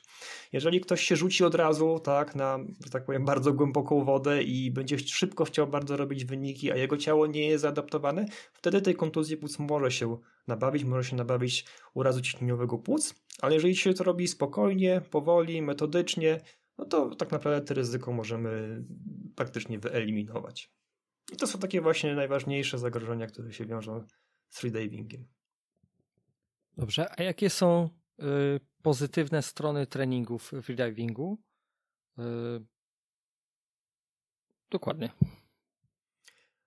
Wydaje mi się, że bardzo ważną rzeczą jest ten wpływ, jaki freediving ma na psychikę, ponieważ no, tak naprawdę bardzo wiele osób nie jest w stanie się rozluźnić ja to nawet widzę u swoich studentów, kiedy na przykład badamy odruchy, na przykład odruch kolanowy i żeby te odruchy wystąpiły, mięśnie muszą być rozluźnione i mówię do tej osoby rozluźnij mięśnie, tak? A noga jest sztywna cały czas, prawda? Mówię rozluźnij te mięśnie, bo noga jest sztywna, ale ja rozluźniam, tak? A mimo wszystko dalej te mięśnie są napięte, czyli bardzo wiele osób nie jest w stanie rozluźnić swojego ciała, bo tego też trzeba się nauczyć. I freediving właśnie świetnie nas tego uczy, jak osiągnąć stan pełnej relaksacji wszystkich mięśni, tak? I, I, to bardzo fajnie widać, jak się leży na wodzie i się te mięśnie rozluźnią, że wszystkie nasze kończyny zaczynają żyć swoim życiem. Jakieś falowanie wody powoduje, że lewa ręka rusza się w jedną stronę, prawa w drugą, nogi też żyją swoim życiem, tak? Wszystko zaczyna sobie latać w różne strony i to jest właśnie oznaka, że mięśnie są rozluźnione, bo jeżeli nie są rozluźnione, to po prostu całe ciało jest sztywne, tak? Więc nauka relaksacji ciała, ale także umysłu. No teraz mamy taki świat, że mnóstwo bodźców do nas dociera bez przerwy z każdej strony. Jesteśmy non-stop online, także wszystko do nas krzyczy, billboardy, reklamy, komunikaty jakieś i tak dalej, i tak dalej. Cały czas jesteśmy dostępni, cały czas jakieś informacje nas atakują. I bardzo wiele osób też nie potrafi się od tego odciąć. I na przykład, jeżeli ma taką sytuację, że ma przez jakiś czas po prostu nie myśleć o czymś, nie są w stanie tego zrobić, bo non-stop coś tam im wchodzi do głowy, tak, przypominają się jakieś rzeczy, jakieś zadania, które mają zrobić, I to też freediving może bardzo dobrze nas nauczyć tego, jak swój umysł oczyścić i pozbyć się tych wszystkich natrętnych myśli i po prostu być tu i teraz, tak? Nie myśląc praktycznie o niczym. Więc ten aspekt psychiczny jest bardzo ważny. Wydaje mi się, w obecnych czasach właśnie pozwala on nam się od tego wszystkiego odciąć, chociażby na chwilę e, i no, przeżywać samego siebie, bez tego wszystkiego, co jest w koło i co nam w tym przeszkadza. Natomiast jeżeli chodzi jeszcze o aspekty fizyczne, takie zdrowotne, znaczy no, ja nie mam tego potwierdzonego, ale tak po swoim ciele, po wynikach e, badań jakichś tam diagnostycznych, które przez wiele lat tam prowadziłem, tak, takich okresowych, e, to wydaje mi się, że freediving obniżył mi ciśnienie tętnicze, no bo kiedyś miałem takie, nie miałem naciśnienia tętniczego, ale często miałem takie wartości ciśnienia skurczowego w okolicach 130, tak, czy ciut powyżej.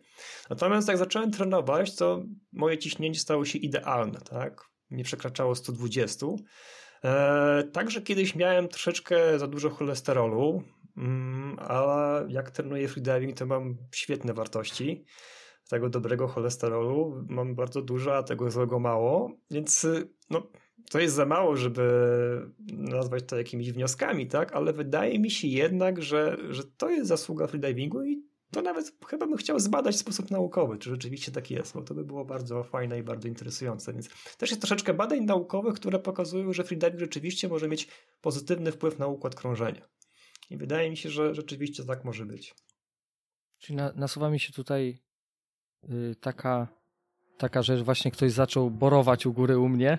Jak ma być nagranie, to czasami tydzień nic się nie dzieje, ale cóż. Nie miał kiedy. Y, niech boruje na zdrowie, y, a my to spróbujemy wyciszyć w postprodukcji, więc mm, więc co bym chciał powiedzieć y, jeżeli chodzi właśnie o te tłuszcze, bo tutaj y, dosyć ciekawa sprawa, ja jestem y, akurat na ketozie, od dwóch lat ponad mm, zacząłem się interesować tą dietą, tak tu troszeczkę wyjdę poza, poza freediving. Robię badania, bardzo dobre badania. Słucham osób, które, które są naukowcami, słucham osób, które są zaznajomione z tym tematem bardzo, bardzo dobrze. Dietetyków, dietetyków klinicznych, osób różnych, które, które rozwinęły ten temat i, i wiedzą, jak to się robi, z czym to się je, a nie tylko właśnie dobrze, to może tu sobie kiełbasy zrób, polej sobie to olejem fajnie, włącz sobie tutaj na średni ogień, no i tam sobie seraz jeszcze uczy i to, to masz właśnie tę sketozę. Nie? Także jeżeli chodzi o mnie, to ja zauważyłem i, i, na pewno najlepiej będziesz wiedział o tym, Marcinie, ja zauważyłem wzrost y, y, działania mózgu, jeżeli chodzi o y, polepszenie tych funkcji kognitywnych i, i ja to nazywam takim boosterem, dzięki któremu nie chcę w ogóle zmieniać. Akurat w moim przypadku ta dieta działa y, i ja nie chcę zmieniać tego działania, bo bo widzę, jak pochłaniam książki, jak, jak postrzegam świat inaczej. A wcześniej nie przypuszczałem, że w ogóle może iść to aż w taką stronę, gdzie ten tłuszcz, który spożywam, te, te posiłki są mniejsze niż zazwyczaj węglowodanowe bądź, bądź wegetariańskie, bądź inne. Więc ja sobie dozuję tutaj w odpowiedni sposób prawidłowo. Mam, robię też badania, które, które dają mi Y, obraz tego, że jest wszystko w porządku. Także cholesterol jest świetny. Y, tutaj, czy to wątroba, czy to trzustka, czy to, czy to y, też przysadka, i, mm, ale trzeba tego pilnować. Uważam, że mm, powinno się badać. Chodzi mi o profilaktykę, na pewno się zgodzi, że podstawowe badania. Jak najbardziej. Według Ciebie co ile się powinno? No myślę, że przynajmniej co dwa lata, a najlepiej co rok, te podstawowe parametry warto sobie zbadać, typu profil lipidowy, tak, cholesterol, triacylglicerole, stężenie glukozy, e, morfologia oczywiście, kreatynina, żeby czynność nerek też można by było zobaczyć, więc tak, każdy to powinien robić. A jeżeli właśnie o wpływie tej ketozy na mózg, to jest to dobrze udowodnione, że to rzeczywiście jest tak, że, że to działa. No właśnie ciała ketonowe są świetnym substratem energetycznym dla naszego mózgu i to właśnie głównie po to one są produkowane w naszym organizmie. W okresach głodu właśnie, kiedy kończą się nam zapasy glikogenu, e, pojawia się hipoglikemia, kiedy dłużej nie jemy, wtedy właśnie nasza wątroba zaczyna produkować ciała ketonowe, to są świetnym substratem energetycznym dla mózgu. No i właśnie to, co teraz robisz, tak, czyli jesteś w tym stanie ketozy, no to twój mózg po prostu ma dodatkowe źródło energii, które jest świetne i które może wykorzystywać oprócz glukozy, tak? Więc jakby no dlatego właśnie tak zaczyna świetnie funkcjonować.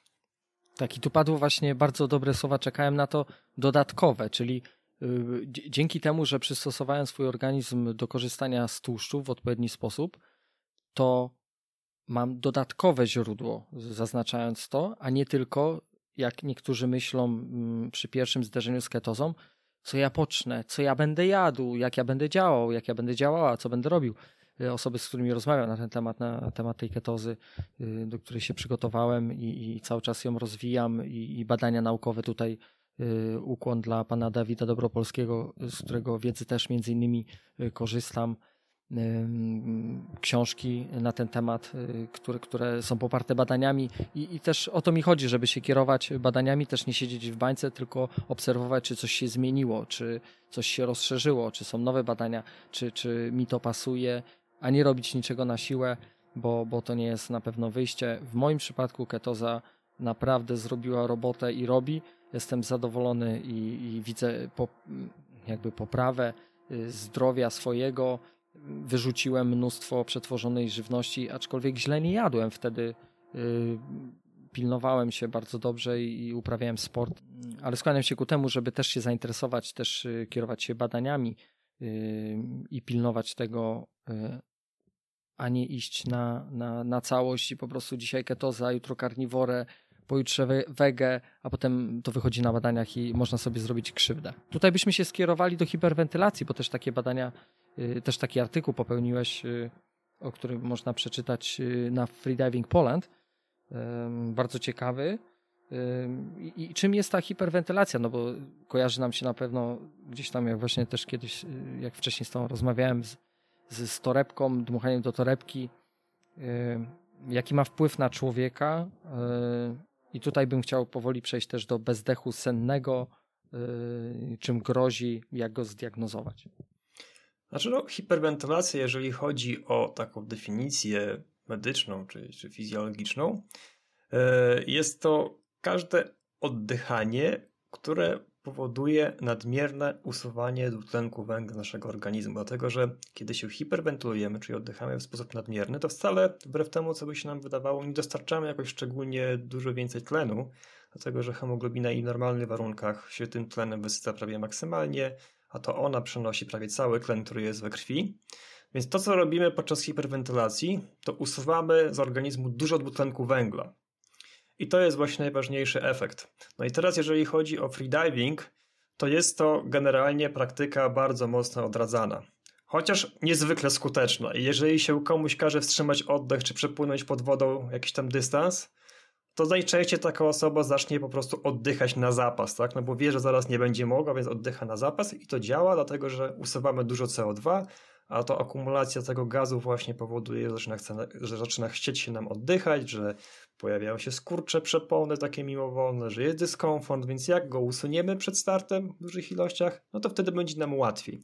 Tylko teraz tak naprawdę, jeżeli chodzi o dwutlenek węgla, to jest to największy przyjaciel freedivera mimo tego, że ta przyjaźń jest dosyć szorstka taka i, i, trudna, ponieważ on powoduje pewne nieprzyjemne doznania, ale tak naprawdę zwiększa nasze możliwości, bo im więcej mamy CO2, tym niższy poziom tlenu jesteśmy tolerować w stanie bez utraty przytomności. To jest jedna rzecz. Zawsze nasz maksymalny dystans będzie dłuższy, który możemy przepłynąć. A druga sprawa, że to jest bardzo ważny sygnał, który mówi nam też, że już wystarczy, że trzeba się wynurzać. I zdarzają się takie sytuacje, że jeżeli ktoś się tak przed zanurzeniem hiperwentyluje mocno, to może utracić przytomność, zanim w ogóle się pojawi jakikolwiek sygnał ostrzegawczy. Czyli w jednej sekundzie wszystko jest super, fajnie jest, nurkuje mi się świetnie, tak, nie chce mi się oddychać, a dwie sekundy później jest utrata przytomności bez żadnego sygnału ostrzegawczego, ponieważ właśnie usuwając ten CO2, tego sygnału się po prostu pozbyliśmy. Więc jest to technika, która bardzo mocno zwiększa ryzyko utraty przytomności pod wodą. Nie jest tak, że freediverzy nigdy nie stosują hiperwentylacji, ale raczej nie stosują jej wtedy, gdy muszą się pod wodą ruszać. Jeżeli mamy do czynienia z taką dyscypliną jak statyka, czyli po prostu leżymy na powierzchni bez ruchu, nie oddychamy jak najdłużej, to w tej sytuacji większość osób jednak jakąś tam mniejszą bądź większą hiperwentylację stosuje, bo to polepsze wyniki. Ale jeżeli musimy jakąś aktywność pod wodą wykonywać, to raczej hiperwentylacja nasze osiągi będzie mocno zwiększać i dodatkowo jeszcze wiąże się z ryzykiem dużo większym utraty przytomności. A tutaj jeszcze druga część pytania odnosiła się do bezdechu sennego. To też jest bardzo ciekawy temat. Mhm. Y, też w tym artykule tam zostało opisane. Jak go możemy zdiagnozować i, i jakie niesie zagrożenia ze sobą? Bo dużo ludzi mhm. Też pytałem o to, ale właśnie y, gdzieś tam wyczytałem, ja na przykład oddycham tylko nosem. Nauczyłem się oddychać kiedyś kolega, który mhm. uczył mnie y, biegać, tak już takie długie dystanse. Właśnie podpowiedział mi, żeby zacząć oddychać tylko nosem. Jeżeli chodzi o sen, to żeby zatykać usta. Są też nawet takie plastry, mhm. którymi można sobie te usta, no ale to też trzeba uważać. Nie polecam bez ówczesnego właśnie dowiedzenia się, jak, na czym to polega, jakie są zagrożenia i stąd te właśnie pytanie, ten bezdech senny i, i jakie niesie zagrożenia, co możemy z tym zrobić, żeby tego nie było. Czy to jest sytuacja, która ma wyraźny wpływ na nasze zdrowie? I najłatwiej jest ją zdiagnozować wtedy, kiedy z kimś śpimy po prostu, tak? Bo sami nie jesteśmy tego świadomi najczęściej. Jeżeli ktoś z nami śpi, to jest w stanie zauważyć, że po prostu za jakiś czas nie oddychamy, a potem zaczynamy gwałtownie chwytać powietrze, tak? A ta sytuacja za jakiś czas się znowu będzie powtarzać. No to oczywiście zależy od tego, jak mocno jest to nasilone, bo czasami jest tak, że się pojawia taki epizod jeden na parę minut albo na pół godziny, a w niektórych sytuacjach dosłownie nawet kilkadziesiąt razy w ciągu godziny można ten oddech wstrzymywać w trakcie snu, jeżeli to są takie skrajne postaci e, bezdechu śródsennego, więc no najczęściej jest tak właśnie, że diagnozuje to nie sama osoba, y, która na to cierpi, tylko ktoś, z kim ta osoba śpi. E, I to jest bardzo dobre, ponieważ jeżeli się nic z tym nie robi, no to ta sytuacja się będzie pogarszać. I to też jest udowodnione, że w takich zaawansowanych stadiach powoduje bezdech śródsenny nieodwracalne uszkodzenia mózgu.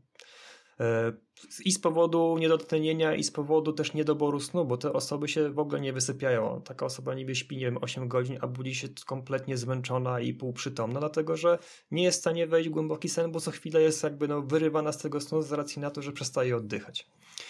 E, więc jest to rzecz na pewno, która, która jest nieobojętna naszego zdrowia, także y, ma negatywny wpływ na układ krążenia, bo mamy taką nadmierną aktywację układu współczulnego, która jest ciągle w trakcie snu, a wtedy nie powinniśmy jej mieć, no bo sen to jest taki okres, kiedy się rozluźniamy i mamy przewagę układu przywspółczulnego, tego właśnie związanego z relaksem, ze snem i tak dalej. Natomiast tutaj to niedotlenienie, to zatrzymanie oddechu właśnie jest takim bodźcem stresującym, który powoduje, że się nam pobudza układ współczulny, tak? Więc też nie mamy tej regeneracji takiej dobrej, no i sen jest bardzo, bardzo nieefektywny, więc jest to zdecydowanie rzecz, której nie należy ignorować i którą, z którą należy po prostu coś zrobić.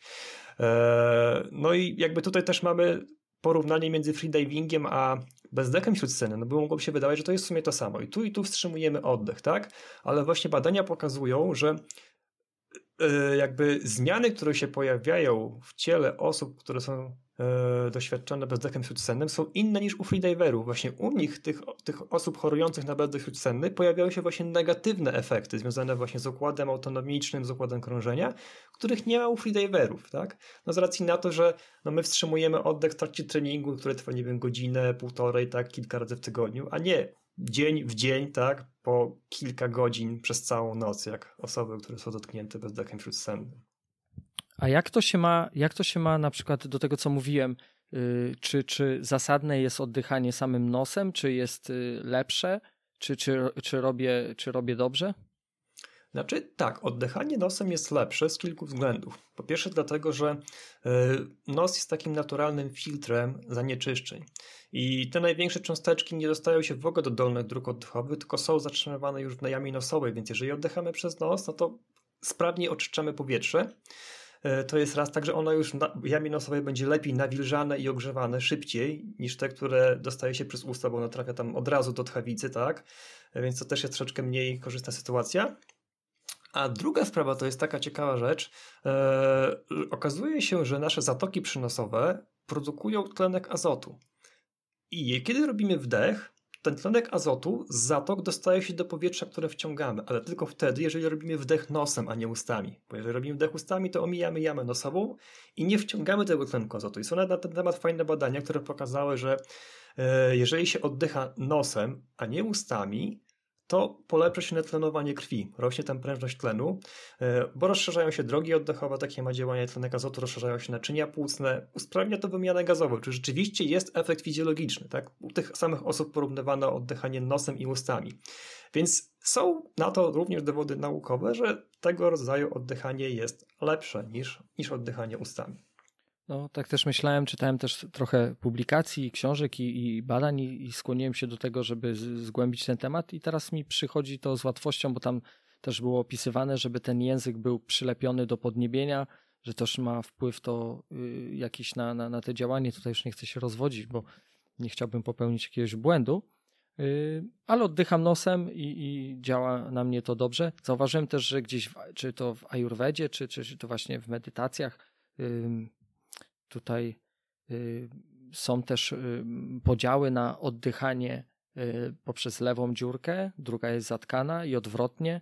Spotkałeś się z czymś takim gdzieś? Tak, tak, tak ale to jakby nie tylko tutaj, bo tak naprawdę nasz fizjologiczny sposób oddychania też jest taki, że naprzemiennie oddychamy jedną bądź drugą dziurką. Jesteśmy tego świadomi, ale rzeczywiście to też wykazano, że taki mechanizm jest, że mamy okresowe zwężenie właśnie jednej dziurki, a potem drugiej, czyli oddychamy raz bardziej lewą, raz bardziej prawą. To jest taki naturalny, naturalny mechanizm. Więc to się zapewne po prostu te techniki z Ayurvedy się też odnoszą do naszej fizjologii, tak? Może mniej bądź bardziej świadomie, ale to ma swoje podłoże fizjologiczne. Natomiast w ogóle oddychanie nosem to jest nasz naturalny sposób oddychania. Jeżeli ktoś oddycha w trakcie snu ustami, to raczej musi być ku temu jakiś powód, bo ma na przykład niedrożny nos, skrzywioną przegrodę nosową i tam są tak duże opory, że po prostu nie jest w stanie oddychać nosem w normalny sposób, bo to jest zbyt ciężkie, zbyt mało powietrza przepływa, tak? Więc zazwyczaj jest to po prostu ku temu jakiś konkretny powód, albo nie wiem, jakieś alergie, tak, które powodują, że śluzówka jest obrzęknięta, więc powinniśmy oddychać nosem w trakcie snu, bo to jest normalny sposób oddychania, więc oddychanie ustami jest nienaturalne i zazwyczaj ku temu są po prostu jakieś powody. A teraz sobie właśnie, jak o tym opowiadamy, wyobraziłem sobie słuchacza bądź słuchaczkę podcastu, który nocą y, obudzi się, przypomni mu się to albo sobie zaplanuje i nad osobą, z którą aktualnie śpi w łóżku, zatrzyma się nad nią, tamta się obudzi i się zapyta, co robisz? Y, no, przesłuchałem podcastu i teraz patrzę, czy nie masz bezdechu. A ja mam takie sytuacje, ja czasami wstrzymuję oddech w trakcie snu, ale nie dlatego, że mam bezdech senny, tylko dlatego, że często mi się śni, że nurkuję. A że nurkuję na wstrzymanym oddechu, to wtedy po prostu wstrzymuję oddech, bo jestem pod wodą, tak, w śnie. Czyli może trening? Czasami mam... nie wiem, ale to się dzieje tylko wtedy, kiedy mi się śni, że nurkuję, tak.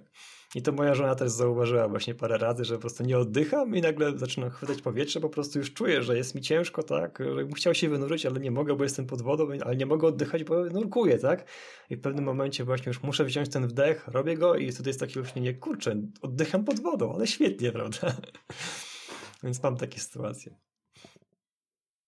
Ja chciałbym przypomnieć, że dzisiejszy odcinek jest z panem Marcinem Baranowskim, profesorem, e, wykładowcą fizjologiem. Jest to odcinek y, o rozwoju osobistym, w którym uczymy się różnych mechanizmów, y, różnych dziedzin y, z naszymi gośćmi, w których mamy doprowadzić do tego naszego rozwoju osobistego, do tego rozszerzenia poglądów, otwartości na różne inne rzeczy. Mm, tak jak tutaj freediving sport to jest już drugi odcinek, wcześniej był pokonywanie granic, taki tytuł z Julią Kozerską, a dzisiaj właśnie z panem Marcinem, w którym uchylamy rąbka tajemnicy bardziej ze strony takiej e, naukowej, e, można było powiedzieć. E, I teraz kolejne pytanie, jakże fascynujące, jak cały ten odcinek, mam nadzieję, że dla Was będzie wartościowy. Będzie to zamiłowanie do pływania także w jaskiniach i, i do fotografii podwodnej, czyli do, do kręcenia tych filmów jakbyś mógł przybliżyć właśnie skąd ta miłość do, do tworzenia filmów i, i, i czemu akurat jaskinie? Znaczy no, filmy zacząłem kręcić parę lat temu e, z racji na to, że jednak jest taki okres, kiedy nie można nigdzie pojechać, na przykład tutaj w kraju jest zimno, plucha i tak dalej, no to bardzo fajnie jest wrócić do tych fajnych momentów, które były wcześniej, tak sobie obejrzeć taki film z tych wszystkich fajnych miejsc, w których się było, piękne podwodne krajobrazy, zwierzęta i tak dalej, więc ja bardzo lubię sobie właśnie w tych okresach, kiedy nie mogę gdzieś pojechać, oglądać sobie filmy z poprzednich wypraw, żeby właśnie wrócić e, w pamięci do tych chwil. Bardzo, bardzo to lubię, więc w sumie zacząłem te filmy nagrywać głównie dla siebie, żebym po prostu mógł jeszcze raz e, przeżyć te nurkowania, jeszcze raz zobaczyć, co tam się dzieje, co tam się działo. Natomiast skąd te nurkowania w jaskiniach? No, no nie wiem, może jest to jakieś pokłosie tego, że nurkowałem dużo w jeziorach, tak, na Hańczy i w innych jeziorach, gdzie jest ciemno i zimno, w jaskiniach też jest ciemno, więc jakby jakoś to mi trochę naturalnie przyszło. A poza tym, hmm, no nie wiem, bardzo, bardzo to lubię tak naprawdę. Bo jednak y, wtedy można się jeszcze bardziej odciąć od wszystkiego, tak? No bo jednak robi się ciemno, robi się ciaśniej i, i człowiek się wtedy czuje naprawdę taki już w ogóle oderwany maksymalnie od, od wszystkich bodźców. I tak naprawdę takim najbardziej, takim momentem, w którym czułem się najbardziej oderwany od świata na powierzchni, to był ten moment, kiedy y, wynurzyłem się w takiej jaskini bardzo dużej, do której się wpływa pod takim nawisem skalnym, tak? I w środku jest taka bardzo wielka komora powietrzna na długości kilkudziesięciu metrów z pięknymi stalaktytami. I tam sobie usiadłem na brzegu tej jaskini, wyłączyłem latarkę i słuchałem, jak spadają krople z tych stalaktytów do wody. I no to było takie doświadczenie po prostu takiej totalnej izolacji. No nie wiem, czy można się jeszcze gdzieś czuć bardziej izolowanym od świata zewnętrznego niż w jaskini, która jest pod wodą, prawda? Do której nawet nie można wejść, tylko można wpłynąć tam, nurkować trzeba, żeby tam się dostać. Więc to są naprawdę niesamowite wrażenia. No i tu rzeczywiście jest to no, taki już bardziej ekstremalny, bym powiedział, przejaw freedivingu, aczkolwiek no, tego się też nie robi na wariata, prawda? Nie wpadam w jakąś jaskinię i płynę sobie i zobaczę, co będzie, tak? Nie, absolutnie tego się w ten sposób nie robi. Do tego też tam się trzeba przygotować, trzeba po prostu, ja często szukam właśnie map tych jaskiń, filmów, y, które zostały nakręcone przez nurków z Kuba, żeby wiedzieć, jak to wygląda w środku, gdzie się można wynurzyć, jaki to jest dystans, ile to czasu zajmie, tak? Poza tym się wpływa w te korytarze powoli. W początku się tylko zagląda, co jest dalej i się wraca, tak? Potem kolejnym razem troszeczkę dalej, troszeczkę dalej i jak już widać, ok, jest wyjście, na 100% jestem w stanie to bez żadnego problemu zrobić, ten dystans, wypłynąć tam, no to wtedy już tam, tam się przepływa, więc no tutaj trzeba oczywiście jeszcze więcej ostrożności mieć niż, niż w normalnych nurkowaniach. Więc podejrzewam, że dla większości osób yy, nie jest to niczym atrakcyjnym, ale no mnie jakoś tak bardzo mocno ciągnie do tych jaskiń i bardzo mi się to podoba. No, bardzo, bardzo lubię nurkować w takich miejscach. To jest na pewno ciekawe. Jest kilka właśnie y, materiałów filmowych z różnych jaskiń też na twoim kanale na YouTubie. Y, a czy w Polsce byłeś w jakiejś jaskini? E, w Polsce nie. No, są zalane jaskinie, w których y, nurkowie z Kuba nurkują, ale no, one są generalnie bardzo daleko ode mnie. Tak, ja mieszkam na północnym wschodzie, a jeżeli już gdzieś, to trzeba byłoby tego szukać na południu kraju, więc to jest daleko. E, I tak naprawdę takich miejsc jest bardzo mało. Bardzo mało i woda też tam jest oczywiście zimna, więc no, o wiele przyjemniej się to robi w jakichś ciepłych morzach, gdzie tych jaskiń naprawdę jest często mnóstwo. Właśnie moim takim y, top miejscem, jeżeli chodzi o nurkowanie w jaskiniach jest właśnie Minorka. Gdzie są przepiękne jaskinie właśnie z bardzo ładnymi formami naciekowymi, bardzo mocno rozbudowanymi, takie idealne dla freediverów, czyli nie za daleko, trzeba płynąć, nie są zbyt długie, nie są zbyt głęboko, więc naprawdę można tam y, świetnie się bawić. No. Są takie właśnie jaskinie akurat nadające się do nurkowania na wstrzymanym oddechu ty, ty, tylko nauczyć się, jak to robić, a potem y, eksplorować właśnie jaskinie. Ja polecam eksplorację jaskiń też y, na początku w kaloszach, że tak powiem, bo miałem przyjemność y, eksploracji dziewięciu jaskiń właśnie ze sprzętem, czyli sprzęt, liny, wspinaczka. Trzeba tworzyć właśnie samemu mm, z większą grupą osób, oczywiście z instruktorem, też z osobami, które, które są taternikami jaskiniowymi i z tymi instruktorami czasami z jednej strony się y, wchodzi, z drugiej się wychodzi, a czasami jest tak, że, że już nie możemy się cofnąć. I, i tutaj y, też y, są dla klaustrofobików, jeżeli ktoś jest osobą taką, która nie lubi takich, takich zamkniętych przestrzeni i jeszcze do tego trzeba czasami się czołgać, trzeba się odpowiednio ubrać. Aczkolwiek jest tam stała temperatura dosyć niska, ale nie taka, żeby było nam zimno, bo ciągle coś robimy, musimy tworzyć ścieżki, jedna osoba tworzy ścieżki, wchodzi, wspina się, tworzy tutaj właśnie tą drogę, y, dzięki której będziemy się wspinać, będziemy używali uprzęży i, i kolejna osoba, y, już ta ostatnia ekipa będzie zwijała ten sprzęt, przekazywała go dalej, czyli szybko się trzeba przemieścić, potem znowu trzeba y, kontynuować i tworzyć nowe trasy, gdzieś tam właśnie się wspinać. I są różne i to naprawdę można się zdziwić, jeżeli ktoś nie ma pojęcia o, o tym temacie, to ja zachęcam, żeby się zainteresować, zrobić sobie kurs grotołazak, zrobić sobie na przykład kurs y, taternika jaskiniowego. To są kursy, gdzie się robi mm, na końcu egzamin oczywiście, ale, ale mam ze sobą te jaskinie latem i zimą i trzeba do tych jaskiń jeszcze dojść ze sprzętem, tam się rozebrać, zostawić tam sprzęt, yy, zostawić tam sprzęt i zazwyczaj tak się odbywa, że są dwie godzinki czasami nawet, żeby dojść do tej jaskini, mówię o Polsce, potem wejść tam, y, potem wejść tam, przebyć tam gdzieś 7, 8, 9, 10 nawet godzin i potem trzeba się przebrać znowu i wrócić. Więc bardzo ciekawa historia, jeżeli ktoś y, jest zainteresowany tematem jaskiń, no to ja, ja polecam, jeżeli z mojej strony y, na nogach, w kaloszach, bo tam też się chodzi właśnie w kaloszach, w ubiorze takim bardziej wodoodpornym, w środku jakieś ocieplacze, termoaktywne yy, i nawet się zapomina o jedzeniu yy, na zasadzie takiej, że się nie chce, bo człowiek tak yy, właśnie te stalagnity, stalagnaty, stalaktyty podziwia, te właśnie nawisy wszystkie. Bardzo ciekawie jest, pięknie i, no i się też człowiek wspina, jest to też jakiś, jakaś aktywność, więc ja jestem zafascynowany, jeżeli chodzi o, o eksplorację poprzez nurkowanie. A miałeś przyjemność właśnie gdzieś tam być w jaskiniach, eksplorować je na nogach? Tak, jak najbardziej, ale to raczej były takie jaskinie ogólnodostępne dla turystów, nie takie, których, tak, których trzeba byłoby chodzić ze sprzętem.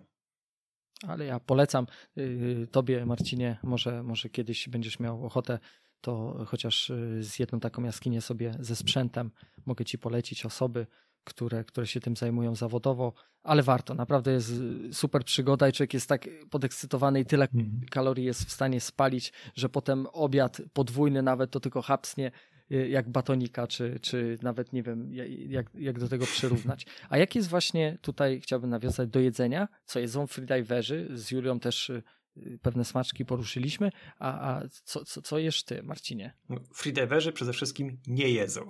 To jest główna, główna rzecz, która nas wyróżnia od innych ludzi, dlatego że trawienie, wchłanianie pokarmu zużywa sporo tlenu, więc tak naprawdę wszystkie treningi robimy na czczo. E, ja na każdych zawodach chudnę jakieś kilogram, półtora, które tam trwają 2-3 dni. Racji na to, że po prostu bardzo mało jem, no bo jeżeli zjem, to, to nawet przez 6 albo i 8 godzin e, mój organizm zużywa więcej tlenu. Ja to wyraźnie bardzo czuję w trakcie nurkowania, więc e, jeżeli jestem na jakichś wyjazdach, nawet tych takich rekreacyjnych, to najczęściej jest też tak, że się nurkuję z rana, po prostu jadę bez śniadania i pierwszy posiłek zjadam dopiero po południu, tak, jakieś tam 13-14 godziny albo i 15, w zależności ile tam się wróci. Ale wbrew pozorom nie jest to aż takie straszne poświęcenie, bo jednak jak się nurkuje, to tego głodu się w ogóle nie czuje. Dopiero jak się wyjdzie z wody, to po jakimś czasie ten głód zaczyna nas dopadać, wtedy już bardzo mocno.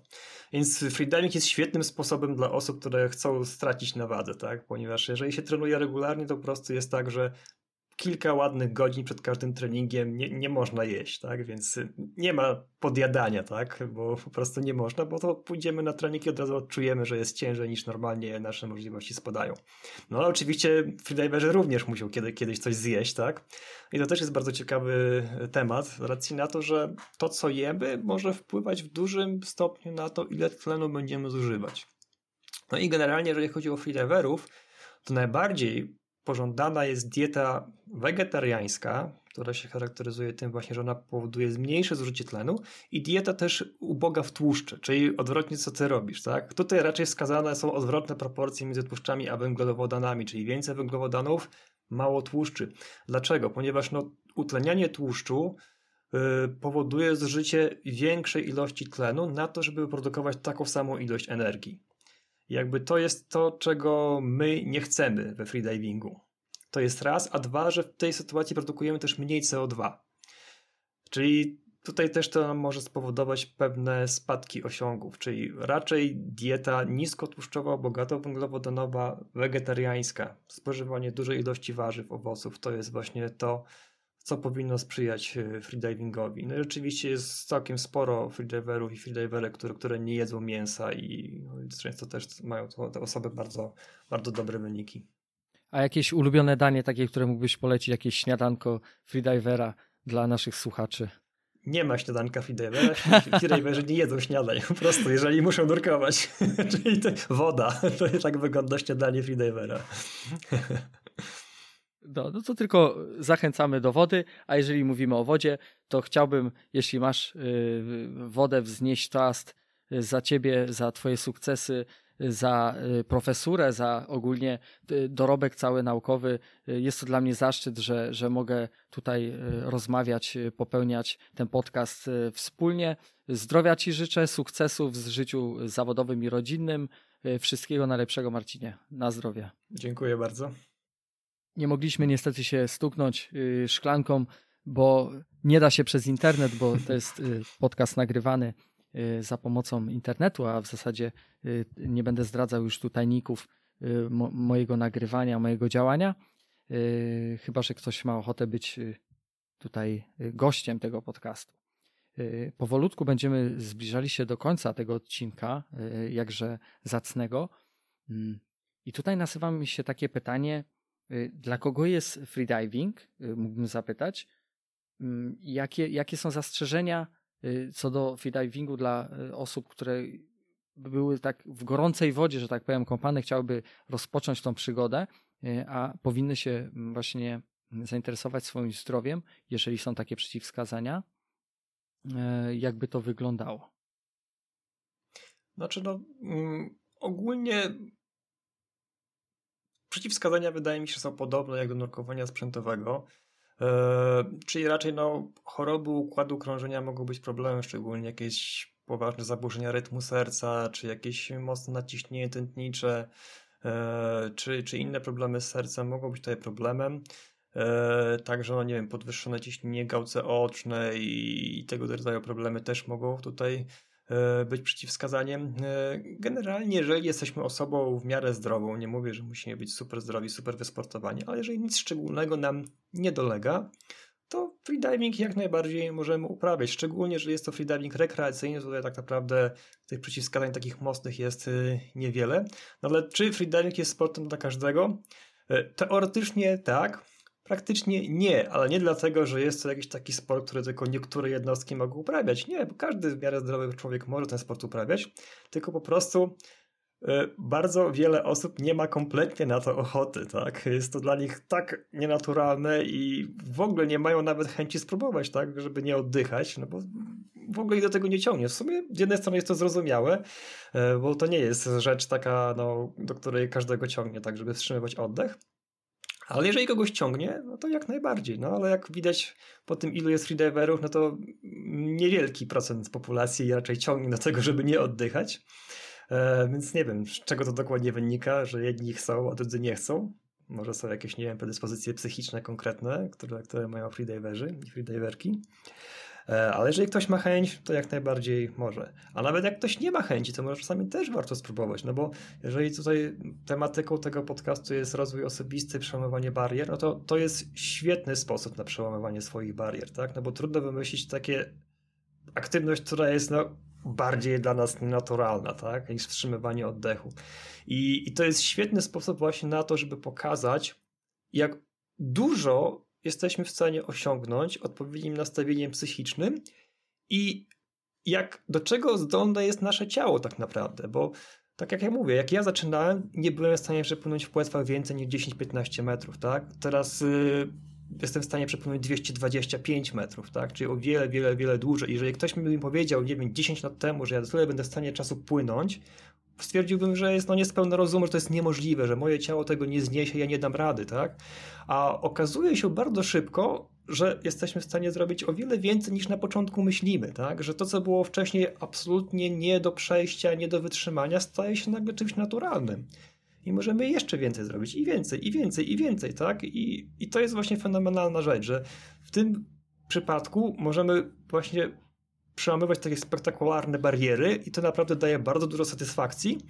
I też sobie można troszeczkę w głowie poprzestawiać. Jeżeli ja byłem w stanie zrobić coś takiego, prawda, przełamać taki wielki opór psychiczny przed tym, żeby się zanurzyć i nie oddychać przez dłuższy okres czasu, to w sumie może mogę zrobić też inne rzeczy. Mogę, może mogę przełamać swoje inne lęki, inne bariery, które mi się wydawały nie do przejścia. No, miałem zadać pytanie, żeby zachęcić słuchaczy do tego sportu, ale tutaj już został, wydaje mi się, wyczerpany temat. Ta zachęta popłynęła już razem z tymi informacjami. Cóż moglibyśmy na koniec tutaj, żeby podkreślić całą tą tematykę, powiedzieć, tak y, z Twojej strony, Marcinie? Moim zdaniem jest to świetna forma spędzania wolnego czasu dla osób, które kochają wodę. Tak? Bo wiadomo, nurkowanie scuba jest bardzo popularne, ono ma mnóstwo swoich zalet, ale jednak nurkowanie na wstrzymanym oddechu pozwala nam na inny kontakt z wodą, taki bardziej intymny, bardziej osobisty. E, chociażby z racji na to, że jesteśmy o wiele bardziej swobodni, bo nie mamy na sobie kupy sprzętu, które musimy targać, jesteśmy bardziej opływowi. I mi się zawsze wydaje, że właśnie, bo kiedy nurkowałem w sprzęcie, bo też nurkowałem przez parę lat kiedyś, to trochę się czułem pod wodą jak taki intrus, taki turysta, gość, tak, który generalnie jest stworzeniem powierzchniowym i dzięki pomocy tego całego sprzętu jest w stanie zajrzeć pod wodę. Natomiast kiedy nurkuję na wstrzymanym oddechu, czuję, że robię to na takiej zasadzie, jak to robią zwierzęta, które tam żyją, tak? Na przykład ssaki nurkujące. E, robię to dokładnie tak jak one, tak? Jestem bardziej swobodny, poruszam się szybciej, mogę się wcisnąć w różne miejsca, w które ciężko się wcisnąć ze sprzętem. A poza tym jest cisza, tak? Nie produkuję dużej ilości bombli, nie robię tego hałasu. Y, no i też jest takie powiedzenie, że y, nurkowie sprzętowi zanurzają się pod wodę po to, żeby patrzeć, co jest koło nich, natomiast freediverzy po to, żeby patrzeć do wnętrza, tak? No to w przypadku nurkowania takiego przy linie to rzeczywiście jest prawda. Ja nurkuję też po to, żeby się rozglądać, żeby pod, podwodną przyrodę obserwować, ale rzeczywiście jest tak, że, że są to trochę inne rodzaje nurkowania i te nurkowanie na wstrzymanym oddechu właśnie ma taki bardzo fajny aspekt mentalny i jest to coś, co bym polecał właśnie osobom, które czują się trochę przytłoczone tym takim bardzo szybkim, intensywnym trybem życia, jaki obecnie prowadzimy. O, to, to jest dobrze powiedziane, bo mm, jest wielokrotnie też mówione mm, o medytacji, o, o mindfulness, y, usiąść, y, czy, czy połóż się, zamknij oczy. Jest gonitwa myśli. Ludzie zazwyczaj z tego, co słyszę, rozmawiam na te takie tematy, gdzieś te myśli się odbijają, no ale to właśnie na tym rzecz polega, że te bodźce zewnętrzne powinny płynąć, tak jak jesteśmy pod tą wodą, i przecież to nie znika, to cały czas jest, mimo tego, że, że ta błogość się pojawia y, i te flow takie, które, o którym mówisz, no to tak samo jak i w tej medytacji takiej naziemnej, te bodźce będą działały. Ktoś tu tam boruje ścianę, czy, czy ktoś krzyczy, gdzieś tam dzieci się bawią na podwórku, czy, czy słyszymy jakieś y, pukanie gdziekolwiek, czy ludzie chodzą. No, gdzieś wyczytałem w takiej książce, że nie powinniśmy się odcinać od tych bodźców, tylko nauczyć się je zaakceptować. Tak samo jak mówiłeś wcześniej o tej akceptacji, tak. Y, żeby wyluzować, więc jakby też, też przyłączam się do tego. Ja też już kilka lat medytuję, staram się rozwijać ten, mm, ten aspekt życia y, i spowalniać i zauważyłem, zauważyłem pomimo tego właśnie tej gonitwy myśli i tego działania i też medytuję, też morsuję i też propaguję w swoich odcinkach razem z pływakami y, zimowymi, lodowymi, mistrzami świata. Niedawno odcinek właśnie popełniłem z Marcinem Szarpakiem, jeszcze wcześniej mój pierwszy odcinek był z Leszkiem Zawadzkim, Mm, pływakiem zimowym z Gliwic tutaj, więc, więc polecam takowe odcinki. E, I tu skłaniamy się do, do zamknięcia tego tematu, e, brzydkie słowo zamknięcia, mm, jakby zakończenia tego odcinka mm, tym, tym, tym, tym aspektem właśnie medytacyjnym, takim, takim wyciszeniem. Freediving jest pięknym sportem, ogólnie sport to zdrowie. Można tak powiedzieć? Jako, jako wykładowca, jako fizjolog możesz powiedzieć, że sport to zdrowie? Oczywiście, że tak. Jest, aktywność ruchowa tak naprawdę ma bardzo zbawienny wpływ na nasze ciało i jest w stanie nawet wyleczyć bardzo wiele chorób. Jest takie mądre powiedzenie, które kiedyś na konferencji naukowej się gdzieś mi przewinęło, że bardzo wiele leków można zastąpić wysiłkiem fizycznym, ale żaden lek nie zastąpi tego wysiłku. I tak naprawdę na co byśmy nie chorowali, to praktycznie zawsze wysiłek fizyczny będzie miał zbawienny wpływ na nasz organizm. Także no, to jest podstawowa bolączka obecnych czasów właśnie, że zbyt mało się ruszamy i z tego powodu właśnie dotykają nas rozmaite schorzenia. I nieumiejętnie jemy, jeszcze dodam, mm. jemy za dużo. To też, na pewno. Tak, ja bym się skłaniał, żeby, żeby spróbować dwa posiłki na przykład, spróbować przez jakiś czas dwa posiłki, yy, spojrzeć na to, co jemy. Oczywiście to brzmi tak bardzo oczywiście, no co on gada, przecież to jest proste, przecież ja robię to czy tamto, ale jak się zagłębimy, każdy z nas się zagłębi w to, co ma w lodówce, co kupuje i nie mówię tutaj o drogim jedzeniu, aczkolwiek teraz tutaj wiadomo, że, że troszeczkę ceny się zmieniły, ale można jeszcze zmodyfikować to jedzenie poprzez zabranie pewnych rzeczy, które są przetworzone i tak naprawdę stworzone przez kogoś, a nie chcę tu wymieniać. Yy, I pójść w tą lepszą stronę. Tutaj, jak, jak mówisz, właśnie yy, wegetariańskiej diety, i tutaj też yy, można nazwać to postami takimi przerywanymi, gdzie sukcesywnie nie jesz przez jakiś czas, a organizm przecież nie cierpi na tym, nie? No to freediverzy to takie przerywane posty zdecydowanie praktykują regularnie.